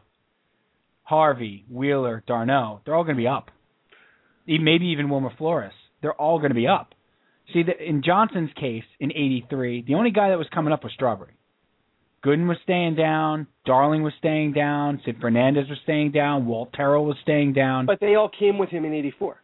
exactly. But I'm saying this year, in this particular instance with these Mets, none of those guys are staying down. So you might as well have Backman up this year with his kids on the big club. I think they do. All right. Well, maybe maybe I'm just being, you know, maybe it's just because that's what I want. no. Well, let's let's let's talk about this, and and we'll we'll kind of tie up the Met stuff here. Well, has has Cal has he buried himself with the Valdespin stuff? Well, that's and that's again, you, again, you are just captaining the ship right into the waters that I want to go. My goodness, you I- should be on other podcasts. I think. I think That's crazy talk. Now you are an untapped resource. Oh, No, you're crazy. This is what I wanted to talk about, though. Um, the situation with Jordany Valdespin, because Sure. I, because this now this now ties together the Terry Collins piece and the off the field piece. and the perception of the team. It Right. all kind of ties together. Um, so Valdespin last week in in the in the Friday night game against the Pirates, when we were on the air last, hmm as we were talking, As we were talking, unbeknownst to us, in a But- seven but knownst to them. Knownst to yeah, in a seven-one game, Valdespin hits a home run, and he uh, he Cadillacs around the bases. Sure did. Shows shows off a little bit. That was a, that was a pink Fleetwood. he was proud of himself. Yeah. Um, and the Pirates naturally took offense to that. So now Saturday, Despine doesn't start the game, and it's a it was ten one at the time. I think it was ten to one in the seventh. I think it was only seven one. Well, it was seven. It was seven one when he hit the home run on Friday night. Oh, that's right. I'm sorry. You're right. It was yeah. It was ten to one maybe. So ten to one on Saturday. Pittsburgh again Shellacking. blowing the doors off of the Mets. And Terry Collins needs a pinch hitter. So he looks down his bench and he sees Jordany Valdespin, and he puts him up. Okay? Now Valdespin goes up with an with an elbow pad on, knowing what's going to happen. And Terry Collins took a lot of grief for setting this kid up, Mm-hmm. like they were like he was leading the lamb to slaughter. He knew what was going to happen. Everybody in the ballpark knew what was going to happen. Valdespin himself, for as unaware of anything but himself he is, knew what was going to happen. And it happened. Sure did. And Terry Collins and the rest of the Met team took a lot of hits for not coming to his defense. No. But I want to, but you had a you had a couple of good things on this. What were the Mets supposed to do when that happened? Don't know. Hug him? I don't know. What are they supposed to do? They gonna Charge- charge the mound? You're going to charge in a 10-1 game? Now, you hear a lot about how the Mets didn't have his back. If he's a, no matter what kind of teammate he is, you still have to defend him and support him because he's part of the team. But And- how? How? What were they supposed to do? No, but the whole point is that not a lot, not a lot of talk about. You don't hear. Well, maybe they've been trying to do this. All you hear is that he's this immature kid who just doesn't get it. You don't think this team has been trying to get him to get it Forever. and teach him it for a couple of years now? And he Forever. Didn't get it. You know? So maybe they maybe they thought, well, well, uh, this is not about the pirates te- using the pirates to teach him a lesson. They weren't they weren't shifting their responsibility to teach Valdespin a lesson off to the pirates. It's baseball. You know it's it's gonna baseball. It's been happening for a hundred years. There's no shifting it off to the Pirates to teach him a lesson. It's baseball. That's what this is what happens. You Cadillac on a home run. You stand at the plate and watch a home run in a seven to one game. In the eighth inning, a solo shot, no less. Not like it was a grand slam. Brought them back in the game. You're gonna get plunked, or somebody on your team is. now. Let's talk about Valdespin, Sure. who should have learned his lesson when he got hit. you would think. He went to first base, and Steve, what did he do? This this this this this valuable lesson that he's just been taught Yeah. in the school of baseball. Yep. What did he do? he uh with David Wright at the plate. David Wright, the captain. The in captain a, in who a is- ten to one game. the captain who has still tried in to this talk game. to this kid. Right, still in this game. And getting an at bat, by the way. An at bat he takes very seriously. Okay? He's probably coming out of the game after the at bat. He's probably in the game just to have this at bat. And probably still in the game only because you got hit by a pitch. And Jordany Valdespin decides to steal second, to try to steal second down 10 runs with two With- outs. with two outs and the captain at the plate. And he learned his lesson. Mm-hmm. So He um, then he then he then he then proceeded to go back to the dugout and pitch a fit like a little leaguer because nobody came to his defense when he got hit. Right. Even though even though he learned his lesson And, And the Mets pre- had to have the Pirates teach him a lesson. and was prepared to be hit because he knew it was coming, because he's wearing this big elbow pad. Yep. He still went to the dugout, pitched a fit. And then we find out begged out of his second at bat in the game. Right. Through the trainer. Through the trainer, told the trainer I don't want to hit again. Because they knew they were probably going to hit him again Right. for stealing second base. For trying to steal second base. And And, the now Mets- and the Mets are getting killed. And Terry Collins are taking a ton of abuse for all of this. All right, so tonight he Terry Collins is pressed on this by our old friend Andy Martino from the New York Daily News, who reported that Valdespin backed out of the at bat. He got hit by a pitch in, which he didn't. So- By old friend, we mean not a friend at all. We don't even know him. Right. Good job, Andy Martino. Good reporting there. So Andy Martino writes an article writes in his article today that Valdespin backed out of the at bat he got hit in. Not true. Right. Terry Collins sets him straight on that. And and of course Andy Martino got that from a Met source. Mm. Good job. And Terry Collins says, you know, when pressed on it, somebody says, you know, don't you think, or the fans think that, you know, you let the Pirates teach him a lesson or whatever. And Terry Collins says, rightly, I don't care what the fans think. They're not in that room. They haven't seen how we've tried to teach him to be a professional. What, he said, what? Terry Collins turned on the fans. Bye bye, Terry. That's it. Oh, Twitter's here's ablaze. the here's the Astros and Angels. Terry Collins. We've been waiting for him. he wrote his uh he wrote his resignation letter tonight In by, by saying that. Well, guess what? He wasn't wrong at all. There's a number of things that Terry Collins could be let go for at this point. That ain't one of them. Because they have tried repeatedly to teach this kid how to be a professional and how to conduct himself. And um, and nobody seems to be mentioning the three to four early batting practice sessions that they asked him to be at that he's blown off. hmm All right, way to be a professional. And this isn't the first time he's pimped on a home run. Or even a triple. You do that, you get somebody on your team hit. I don't have any problem with what the Pirates did. Any problem. And P.S. If a Met pitcher had retaliated, they'd be idiots. Nobody retaliates for that. That's called justice. Your own teammates know it. There are times where you need your teammates to retaliate. That's not one of them. Because if a Met pitcher had gone out on Saturday night and hit somebody in the next inning for an action that he was hit for that was legitimate, that's baseball. That's how baseball polices itself. Okay? Then guess who's getting hit on Sunday? Guess who they're throwing at on Sunday? Who's pitching for the Mets? Who's on the cover of Sports Illustrated right now? Well, maybe if that if that had come out last week, Right. he would have got hit. Okay, so no, you don't retaliate there because you turn it into a beanball war for something that he was legitimately hit for.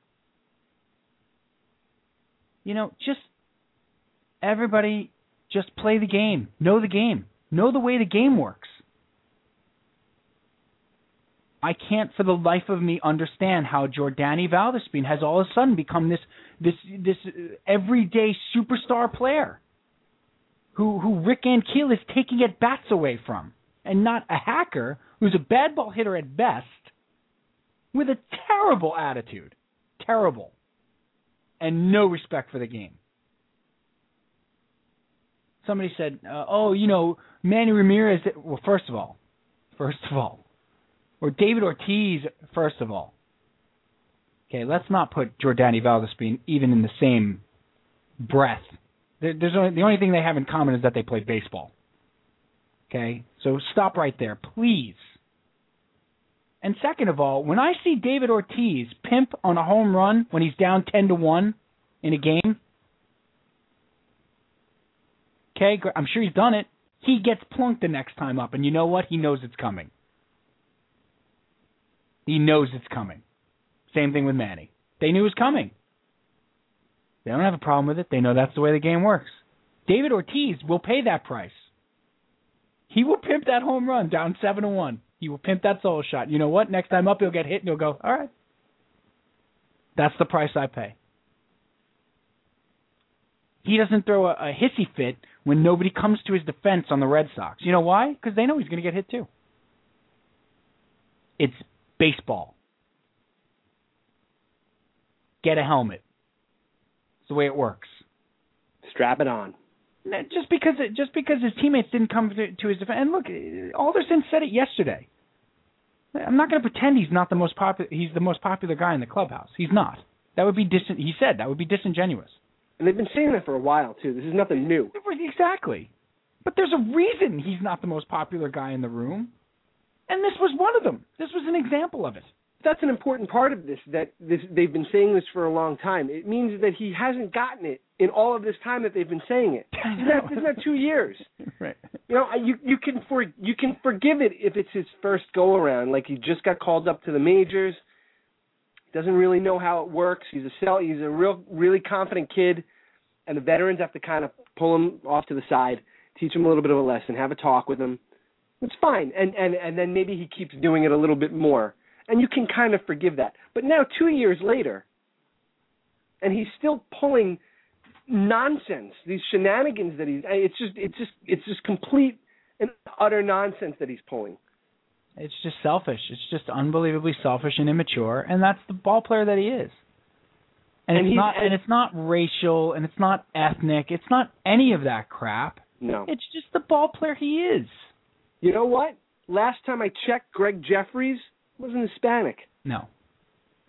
Nope. And Jordany Valdespin doesn't have half the talent that Gregg Jefferies had. Exactly. You know, that's the other that's the other part of this is that you're Jordany Valdespin. Let's let's not lose sight of that. Yeah, let's try to make our way in the league first. You know what I mean? I just I I'm I'm sorry. Uh, This this can't be the reason Terry Collins gets fired. Sorry. It, I don't think it will be, but I do I do think that now this becomes a bit of a referendum on Sandy Alderson. Yep. He's got a problem here. What's he going to do about it? Meanwhile, he was right. Meanwhile. Terry Collins is right. Yeah. Yeah, no, I know, but my point is now Sandy Alderson has a problem in Valdespin hmm that is that is causing a lot of issues for the team. That's in a bad way as it is already. They don't need this. That's number one. No, they don't. Number two, he's been talked to. He's been he's been taught. He's been pulled aside.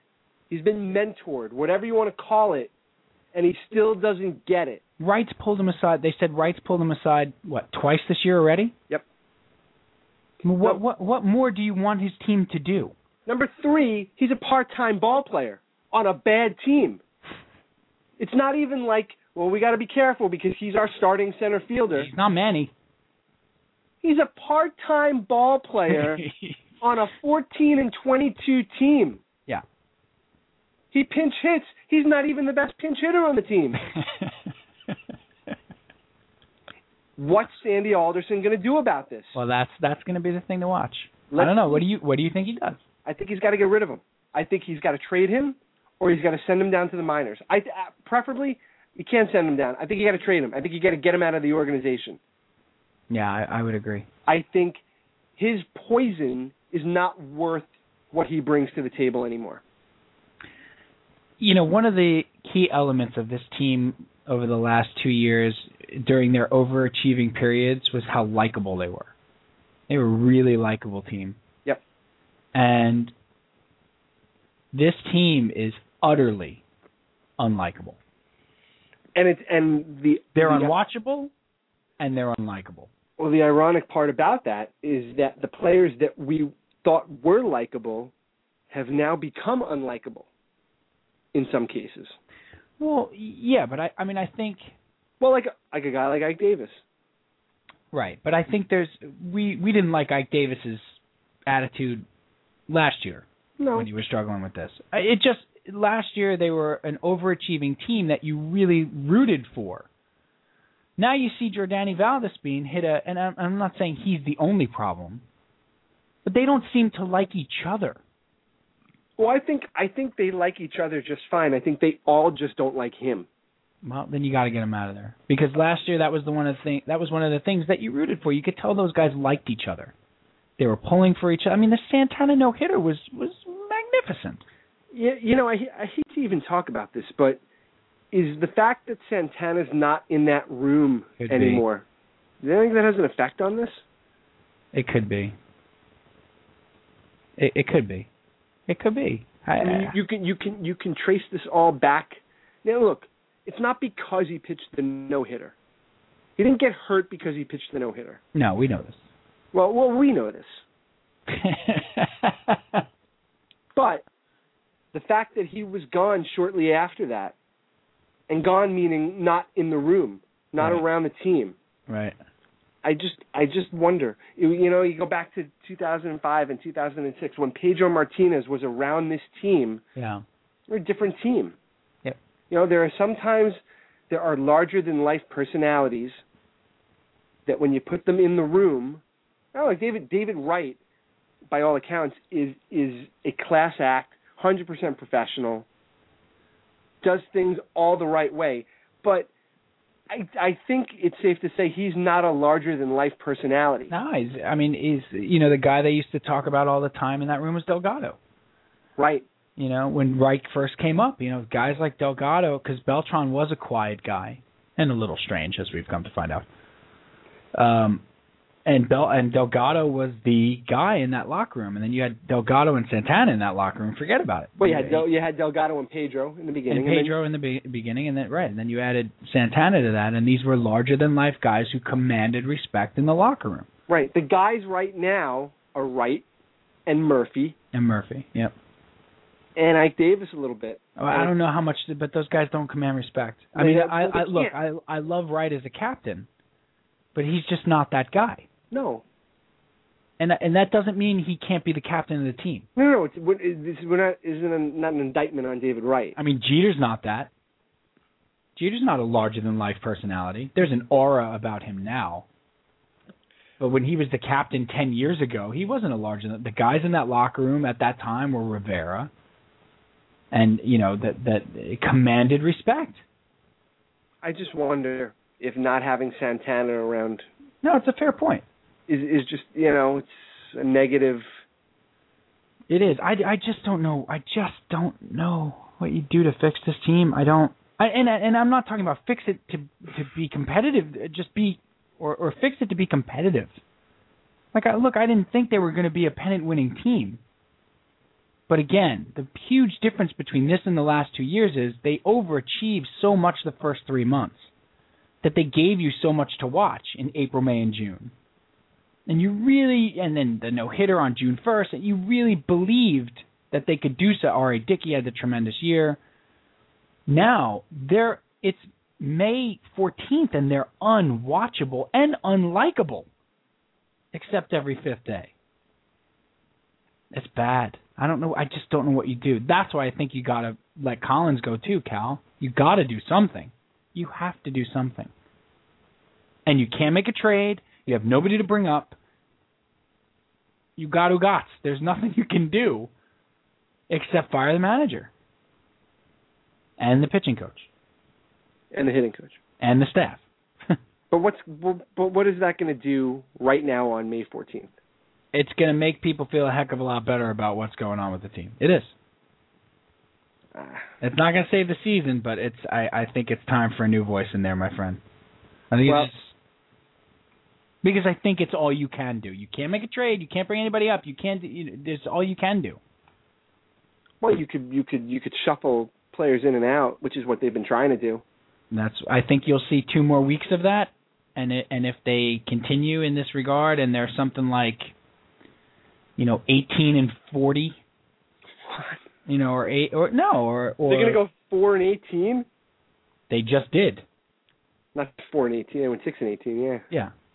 So let's say they go another six and eighteen, and that puts them at twenty and forty. Uh, you you you have to have to Yeah. you know. So that's another fun twenty four days. All right, I think we uh I think we're good on the Mets. uh, I think we're good. What do you think? Sure. All right. no, and it, no, honestly, anything in Well, closing? All I want to say I was like you just hit the emergency brake on, just, on this whole just conversation. I just jammed on it. I just No, went through it's, the windshield. it's ten after eleven. I want to end on a on a fun note. What's that? I don't know. I want to bring PJ back in here, see what he's got. Okay, good. I thought you, I thought maybe you wanted to talk about the Islanders, but we're not going to talk about them. Do you want to talk about the Islanders? No, because you're not going to like what I have to say about them. you can say no. Say whatever you like. No, we'll we'll, we'll save them. You have five. Look, they just lost in the playoffs. Everything's very fresh. You have five solid minutes. I'm not going to. Yeah, I'm going to talk for five minutes. No, let's move on. Let's move on. It was a disappointing end to a great season. But don't you think it was valuable? I think it was very valuable. I'm just. It's still too fresh for me to take lessons away from it. I'm Do still. you- I'm still disappointed. So you're and you're scared that it is going to be what Garth says. I have no. I have. Look, as a Met fan, as a Jet fan, as an Islander fan, I have nothing to go on but what I've seen in recent history. Right. So I can't. And and what people are saying. Garth Snow came out and said, "We're looking to rebuild from within." to continue to rebuild. To continue to rebuild with from, from within, which is fine, except for the fact that now that they've got to this part, and you want to talk about a core, the Islanders have a core, and they have a really solid core of guys that they could just add to with ancillary pieces from the outside and be a really dynamite team next year. They could take this experience and they could take it to the next level, you know, and that's what I and I told you, this is what I wanted to hear him say. The other I didn't want to hear him say we're going to continue to rebuild from within. I wanted to hear him say we had a great experience this year. We're disappointed in the way the season ended and we're going to do everything in our power to do even better next year. We owe that to the fans. We owe that to ourselves. Did he not say something like that or No, he said we're going to rebuild from within. We're going to continue to stay the course, and we got great players coming up. We're going to rebuild from within.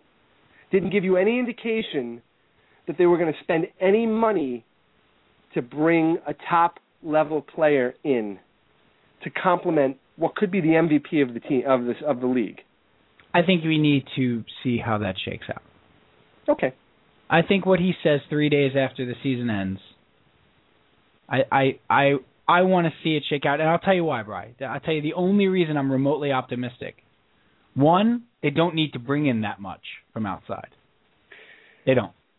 And two, they have pieces to trade from within, which to me is to continue to rebuild from within. I, I, I don't think that that's what he was talking about at all. But most importantly is I think Garth Snow is going to get to this off season for the first time in his tenure as GM of the Islanders in a very different scenario than he's ever been in. And that is with little money to spend, with a little wiggle room, and also with the opportunity to sell the team on uh, to free agents. Because hey, Bry, even with this slow rebuild from within, they went after Christian Ehrhoff. Uh, Ehrhoff. They offered him more money than the Sabres did, and they couldn't get him. I mean, you could they they offered they they went after guys. They have made legitimate plays for guys who wouldn't play here.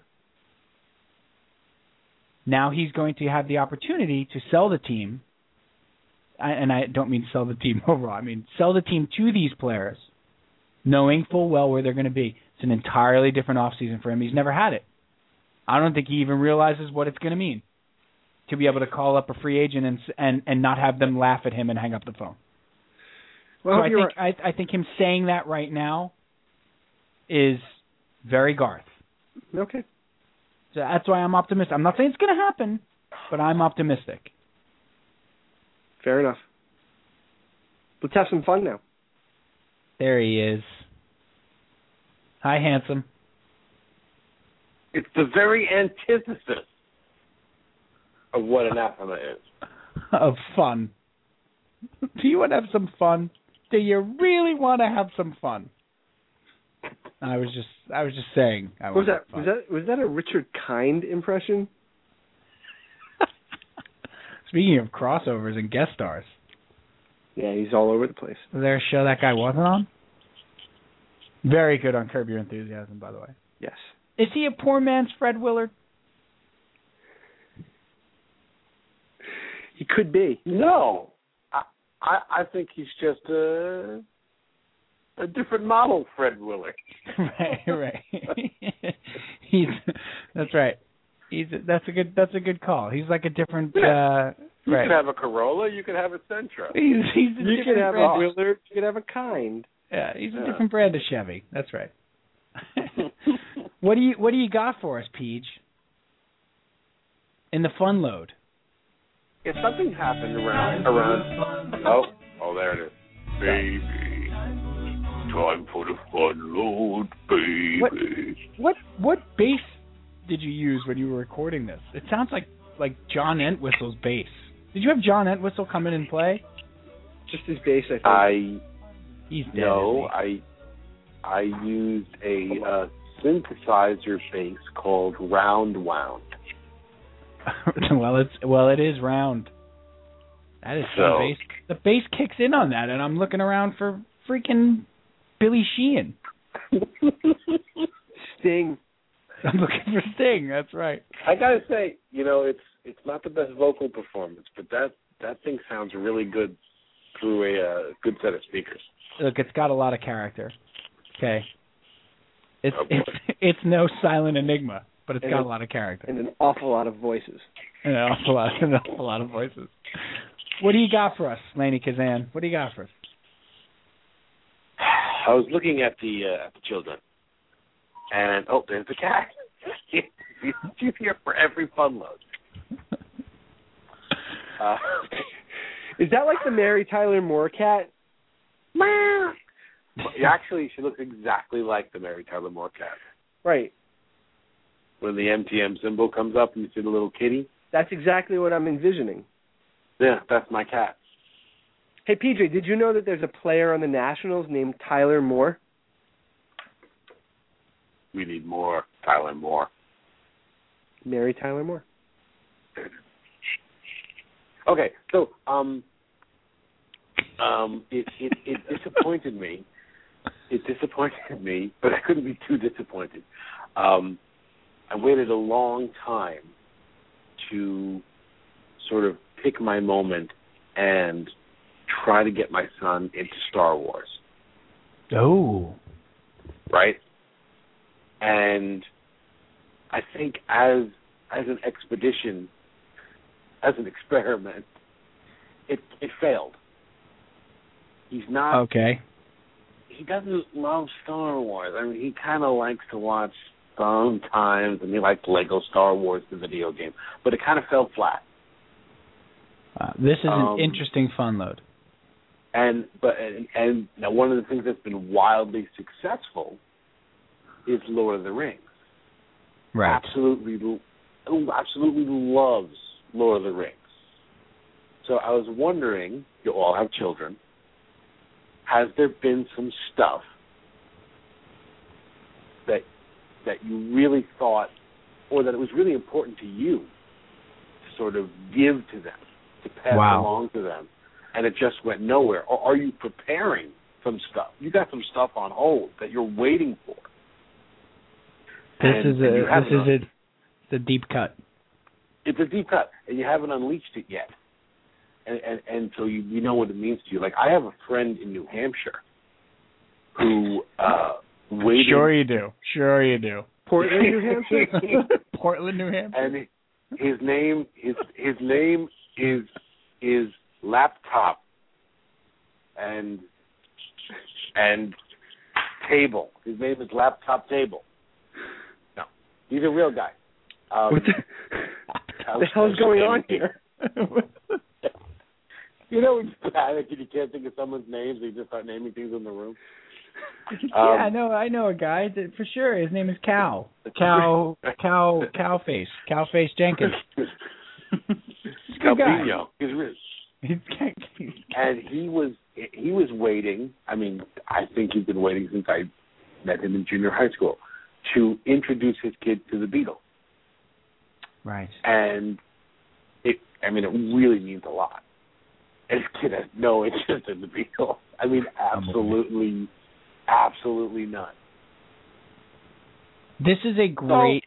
Yeah, this is great. Let me tell you why. I have two things here, and I'm going to tie it into sports almost immediately. Please. Um, You mean on the sports show? Right. So we have a friend who has a uh, his boy is now four, uh, who's like a baseball prodigy.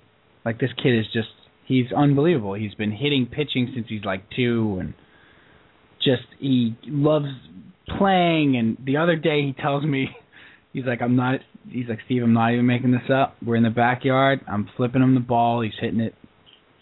He switches around, just stops, switches around to the left side, and starts hitting the ball lefty. Right. So now I, I my my boy is is a certain age. This is hugely. There are two things that need to be passed on for me. The three things, but two are sports. One hmm is the rooting interests. So like all the rooting interests have to be passed on, and it's never too early to introduce like never too early to introduce them to Let's Go Mets or JETS Jets Jets Jets. Like never to like I've already got the two and a half year old on that path. Mm. That he's great with. He will not pick up a bat. He will not pick up a ball. He will not swing a bat. Nothing. I mean nothing. And I I'm like reading online like how to have a catch with your two and a half year old. Like I'm I'm a, I'm panicked. hmm Largely because I feel like I'm doing something wrong. Mm-hmm. Which is how you probably felt with the Star Wars. Yeah. And the, I, and, the, I, and I, the third thing the third thing by the way is Star Wars. And I've Yeah. already I already I got him started on that literally about three weeks ago. I got him a land speeder with Luke and he's into Mhm. it. Why is it that all Yeah. children love Boba Fett immediately, by the way? the color scheme, I think. I don't maybe it's the, I see for Wesley I think it's the jetpack. Guys on jetpack. Like you, jetpack, you sure. can't beat that. I gave him. I, I I gave him a Luke Skywalker, a land speeder, a Han Solo, really cool like old Han Solo. He Now, let me let me warn and you. I give I give him warn you, Boba Fett. please. He can he won't he's sleeping with Boba Fett. Won't put Boba Fett down. Jetpack, Daddy. Yeah. A jetpack. They they would they they attach to things in, in those preschool type years. They will attach to things, and you think you've got them. you think you got it locked in, right? Yeah, but then then they age a little bit and they start to discern. And I thought my kid was becoming a Yankees fan, and then he turned around and went Mets. I know I like that kid. And well, I don't. But it was just one of those things where I thought, you know, maybe go, oh, well, uh, wow, he he took it upon himself to take what I gave him and just went, no, no, I- I'm going to do this. I'm going to do this over here. I took so I took Wes to we went to the Met game on Sunday. And this was speaking of this, like what you're trying to give on and when is it too early. This was the fourth Met game we've brought him to, but you know, the other ones were last year. Um or and then we went we took him to one when he was brand new. But um and still had that new baby smell. But um so yesterday or Sunday was like the first time I took him like he could really sort of pay attention and see what's going on or whatever and run around and was you know and I got to go down pretty low like like 20 rows behind the dugout on the third base side. And he was into it had his own seat doing let's go Mets you know getting attention from the row is like oh he's so cute. And he digs that. So like he but he, he gets like all sh- sort of shy but he likes attention shockingly my son. And he fell in love with the concept of the apple that comes out when a Met hits a home run. Because we were watching the warm ups and the apple's up the whole time and then it went in and he was like, No, you know, I want the apple back and I said, Well buddy, the Mets have to hit a home run. If the Mets hit a home run, first base, second base, third base, home run, the apple comes back up. And Lucas Duda comes up there and I said, I said, I think we're gonna see the apple right now, buddy. And mm-hmm, watch the mm-hmm. watch the hitter. And Lucas Duda finally did something right for me in his life. And obliged hit a rocket out to center field and a home run, and he went Apple screaming Apple, and everybody of course stood up, so he knew it was a home run. And he he saw it was it was I I took a big step there. So the fact that every time I take out his little baseball bat and tee and stuff, and he runs screaming and says no, I felt a little better. Cal, what do you Yeah. what do you got there with the girls? There's I mean Nothing. there's he left it all to his mother. They got nothing. yeah, Again, no. They they do not have similar interests as me. They're two girls. What about music though? Like have you passed on music? No. Because if it's not Demi Lovato singing the song, they don't want to hear it. They don't want to hear it. I've tried. This Believe- can't be exclusively a boy thing. It can't be. Uh, f- I have tried to pass on as much of the sports as I as I can. It's a complete feudal battle with my youngest daughter, who just all she wants to do is dance, Don Henley style. I wasn't going to say anything. That's all she wants to do. As a matter of fact, I think she's got a soundtrack playing in her head when she just walks around life. yeah. Just not, I mean, oblivious to the world. This And, kid. and dancing, like no mu- no music No, on or whatever. She's dancing in the kitchen. She's Right. literally dancing and, Yep. and stomping. So are and- you saying are you saying you don't even try, or that you've tried and now you've given up because what what you're I don't. I don't even try with her. mm, She's just, you know, she's just cut from a different cloth. She's on her own little planet, and that's fine. That works for her, and I'm okay with that. But I got the other one, the oldest one, and I and I've kind of got my claws into her a little bit with the Mets, where she will. At, well, how it started was she would like to stay and watch the game with me as a means of avoiding having to go to bed Hmm. She didn't have an interest in what was going on. She was just it was a game she was playing so that she didn't she didn't want to go to bed. But but little by little I've gotten her involved in it and she's a little more sports minded than the other one. So she gets into it, you know? She's got a Met shirt and she draws Met pictures and she All right. So what are you, talking loves about? You're loves, passing it on. loves David Wright. There she you makes go. Makes sure. Oh, here here's what I passed on to her. I've taught her the importance of having a number associated with your name. and this kid, no matter what she does, she's got the number five associated with her name. She's you know she goes online and she makes sure that her username has a five in it. That's great. You know, she's writing the number five all over the place. She wears number five in soccer, and so I've taught her that. And, That's and, fantastic. and that, as, as you well know, is a very important part of us, Absolutely.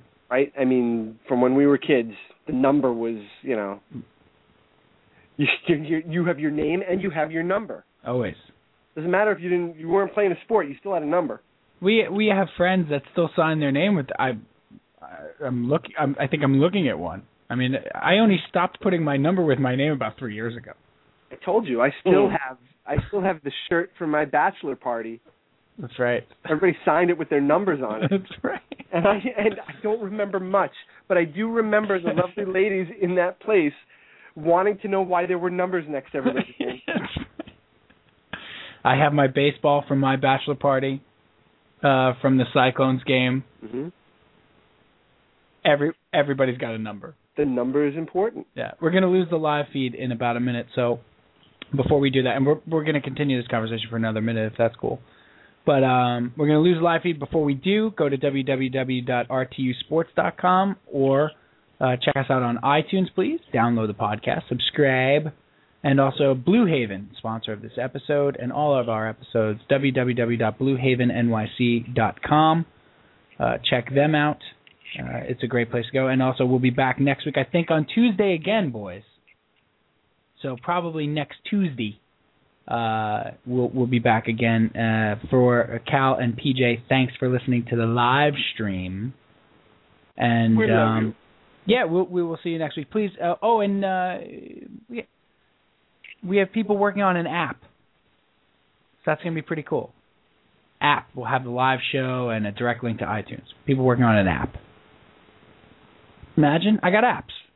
Nice. See you next week live, folks. Okay.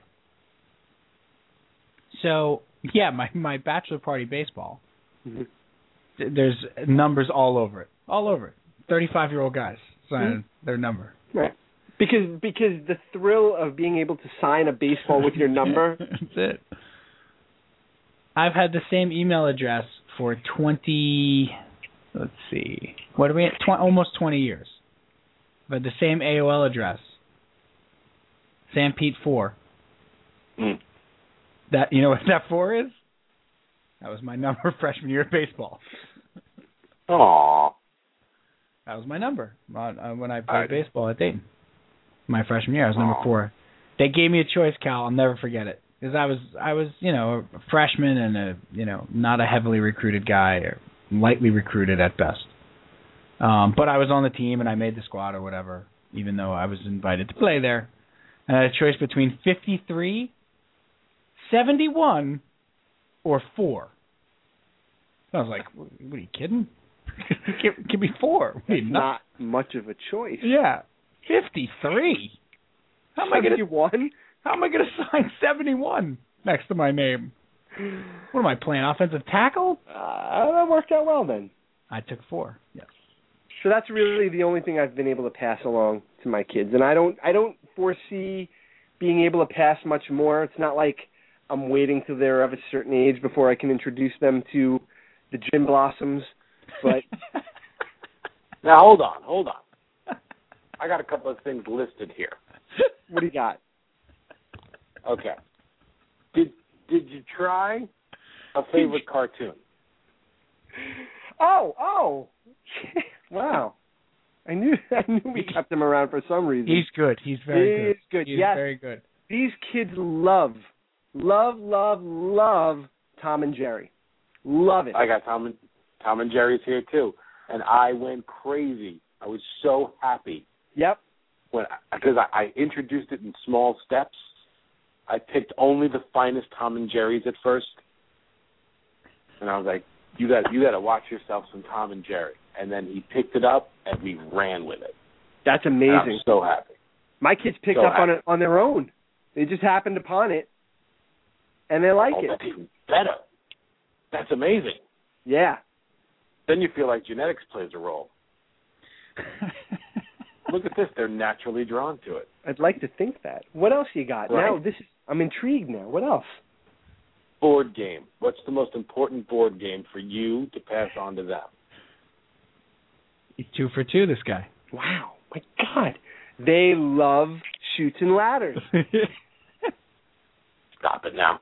They do, except it's the Dora the Explorer Chutes and Ladders, but it's still the Hey. concept of the game is the same.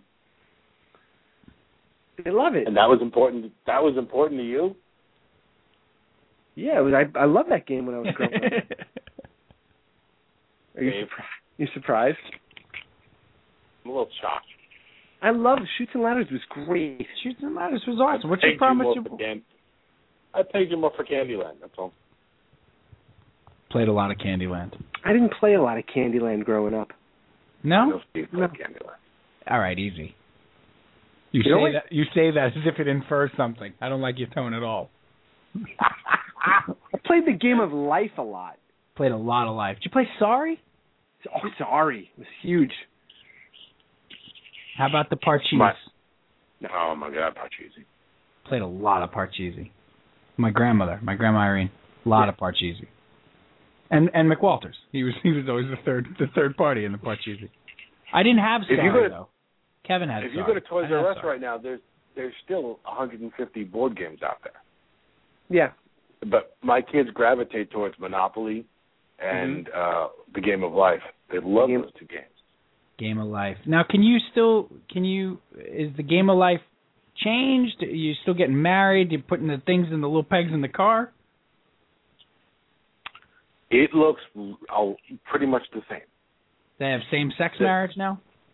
They had they have modernized the game board, the illustrations.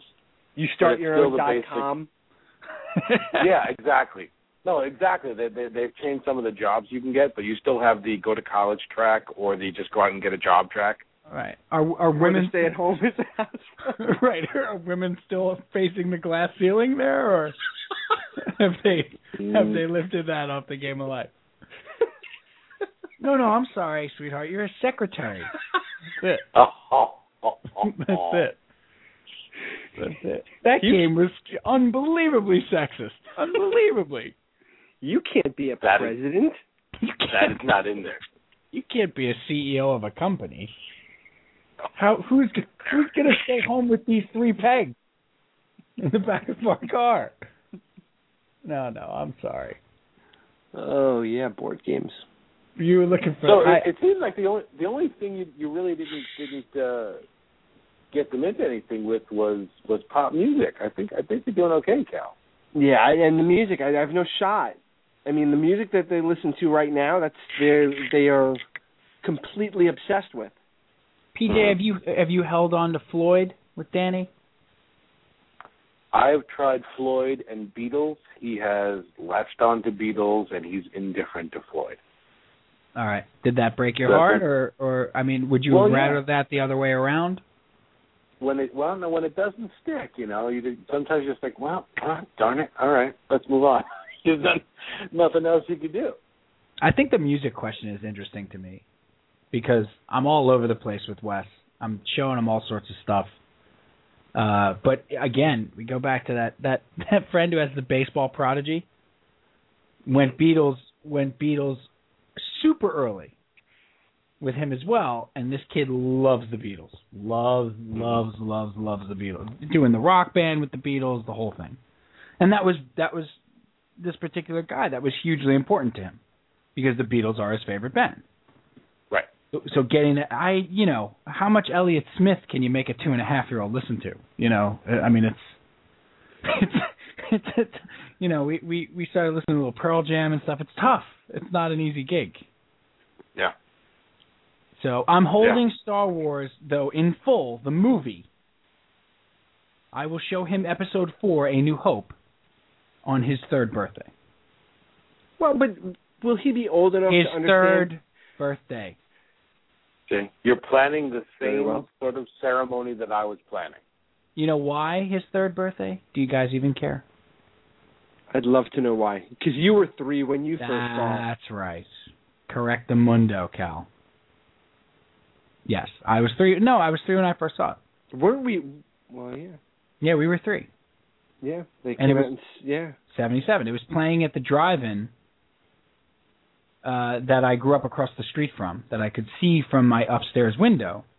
So after we went to see it in the drive-in, then every night, not every night, but a lot of nights, my brother and I would go up and sit and watch it out the window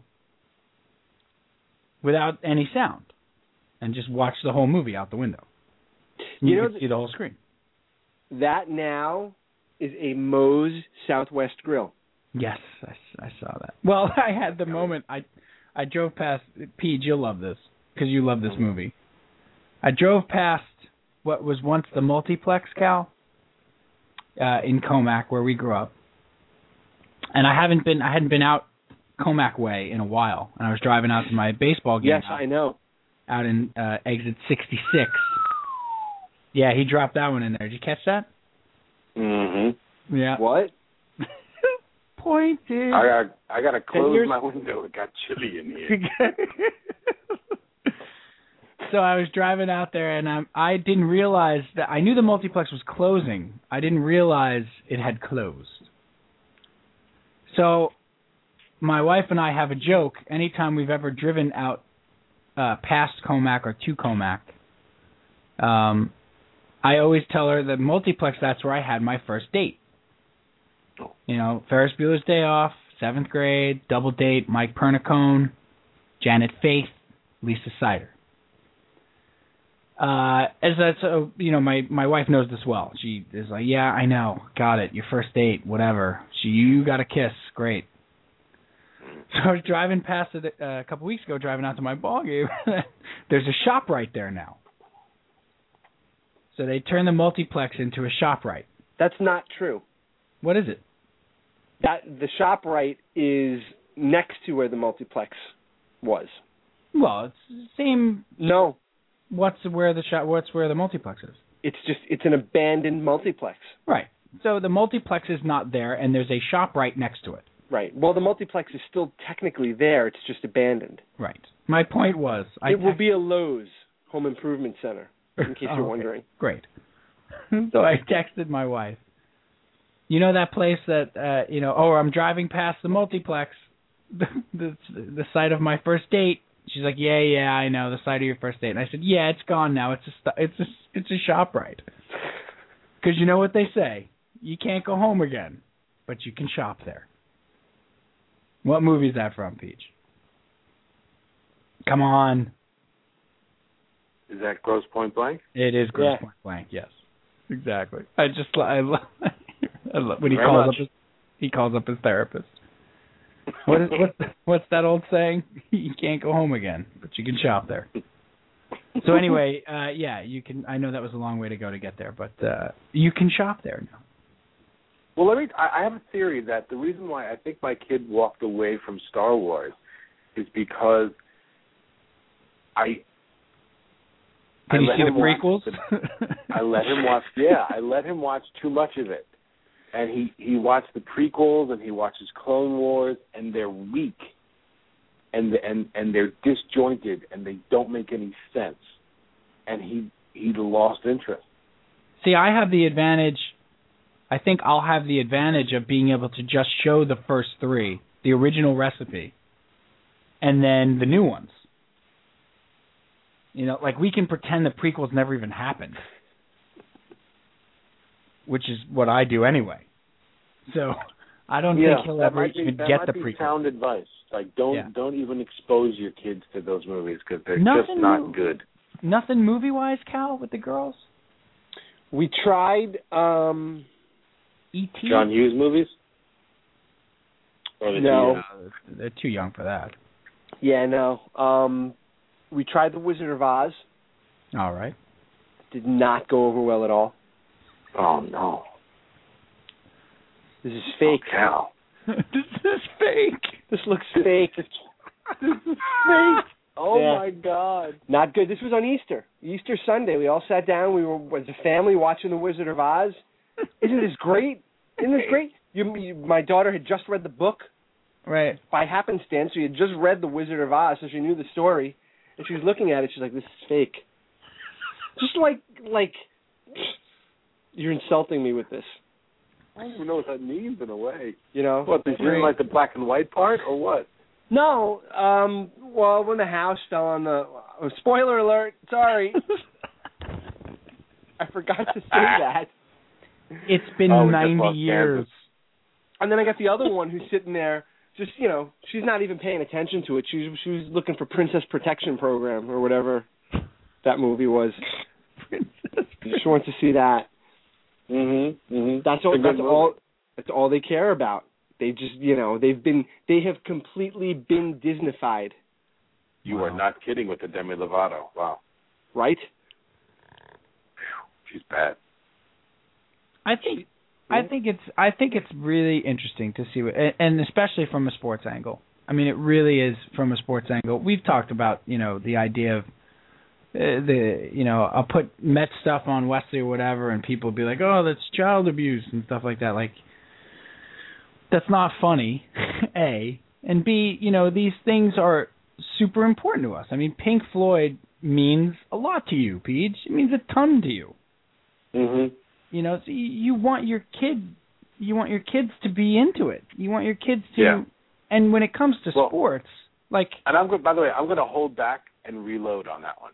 Like I'm gonna, I'm gonna, I'm pulling Pink Floyd Oh, from yeah, the no. rotation with them for a couple of years, and uh, you know we're going to try again in fourth grade and see what I'll happens. give, I'll give you guys. This is a great story that goes with this.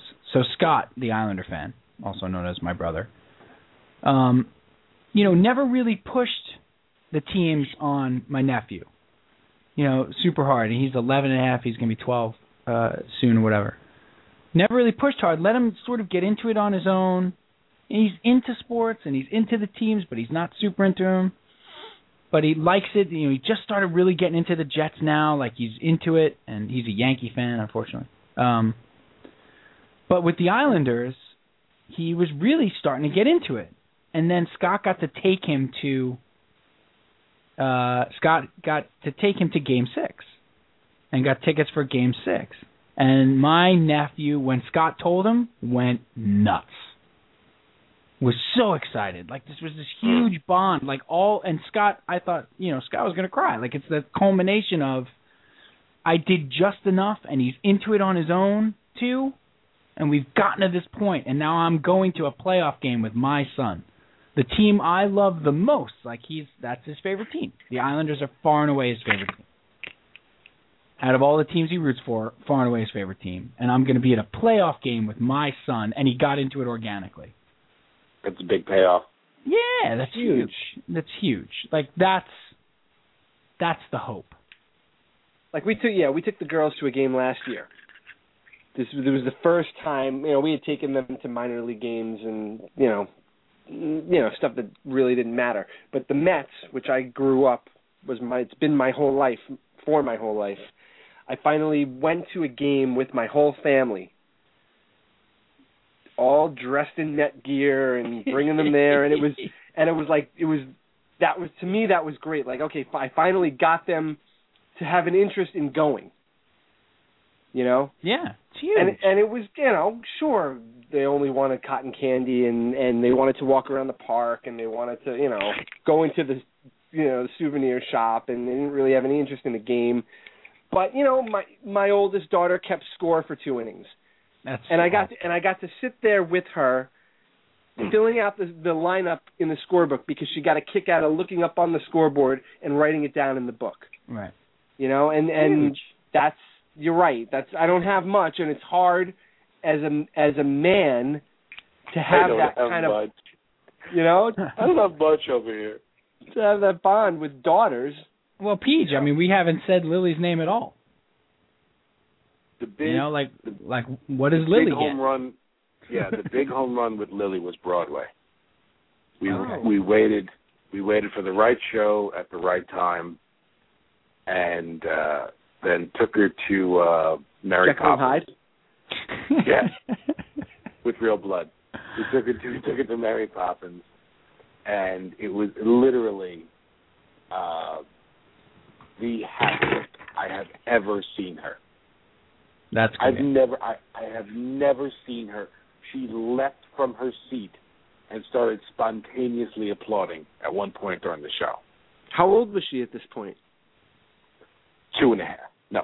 She uh uh kindergarten or first grade. Somewhere in there. Oh wow. And since then, uh has a real interest in Broadway performances. Like when you know when, when at the Thanksgiving Day parade when she wants to see all the Broadway acts. You know, or or when the Tonys are on, we have to tape the Tonys. And we play them back, and we and we play all the numbers from from the Tonys and stuff. That was a big one, especially for me. I'm a big I'm a big theater geek. That's a huge win right there. That's Yeah. great. See, so it's all right. We got to wrap this up, boys. We're way over time. But uh, I, a great, great topic, Peach. It relates to it. It really does. It relates to sports, and it and but you See, know that's I, better than the segment with my Jodi Arias jokes. That would have been gross. that would have been nasty. I totally Okay. agree. All right.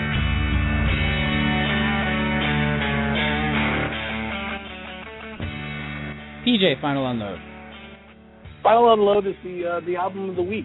Uh, Daft Punk has a new one called Random Access Memories, uh, featuring a bunch of older acts uh, in collaboration. So you get like uh, Paul Williams and uh, Giorgio Moroder on there, and I think there's a track even with Kool Aid Mouth.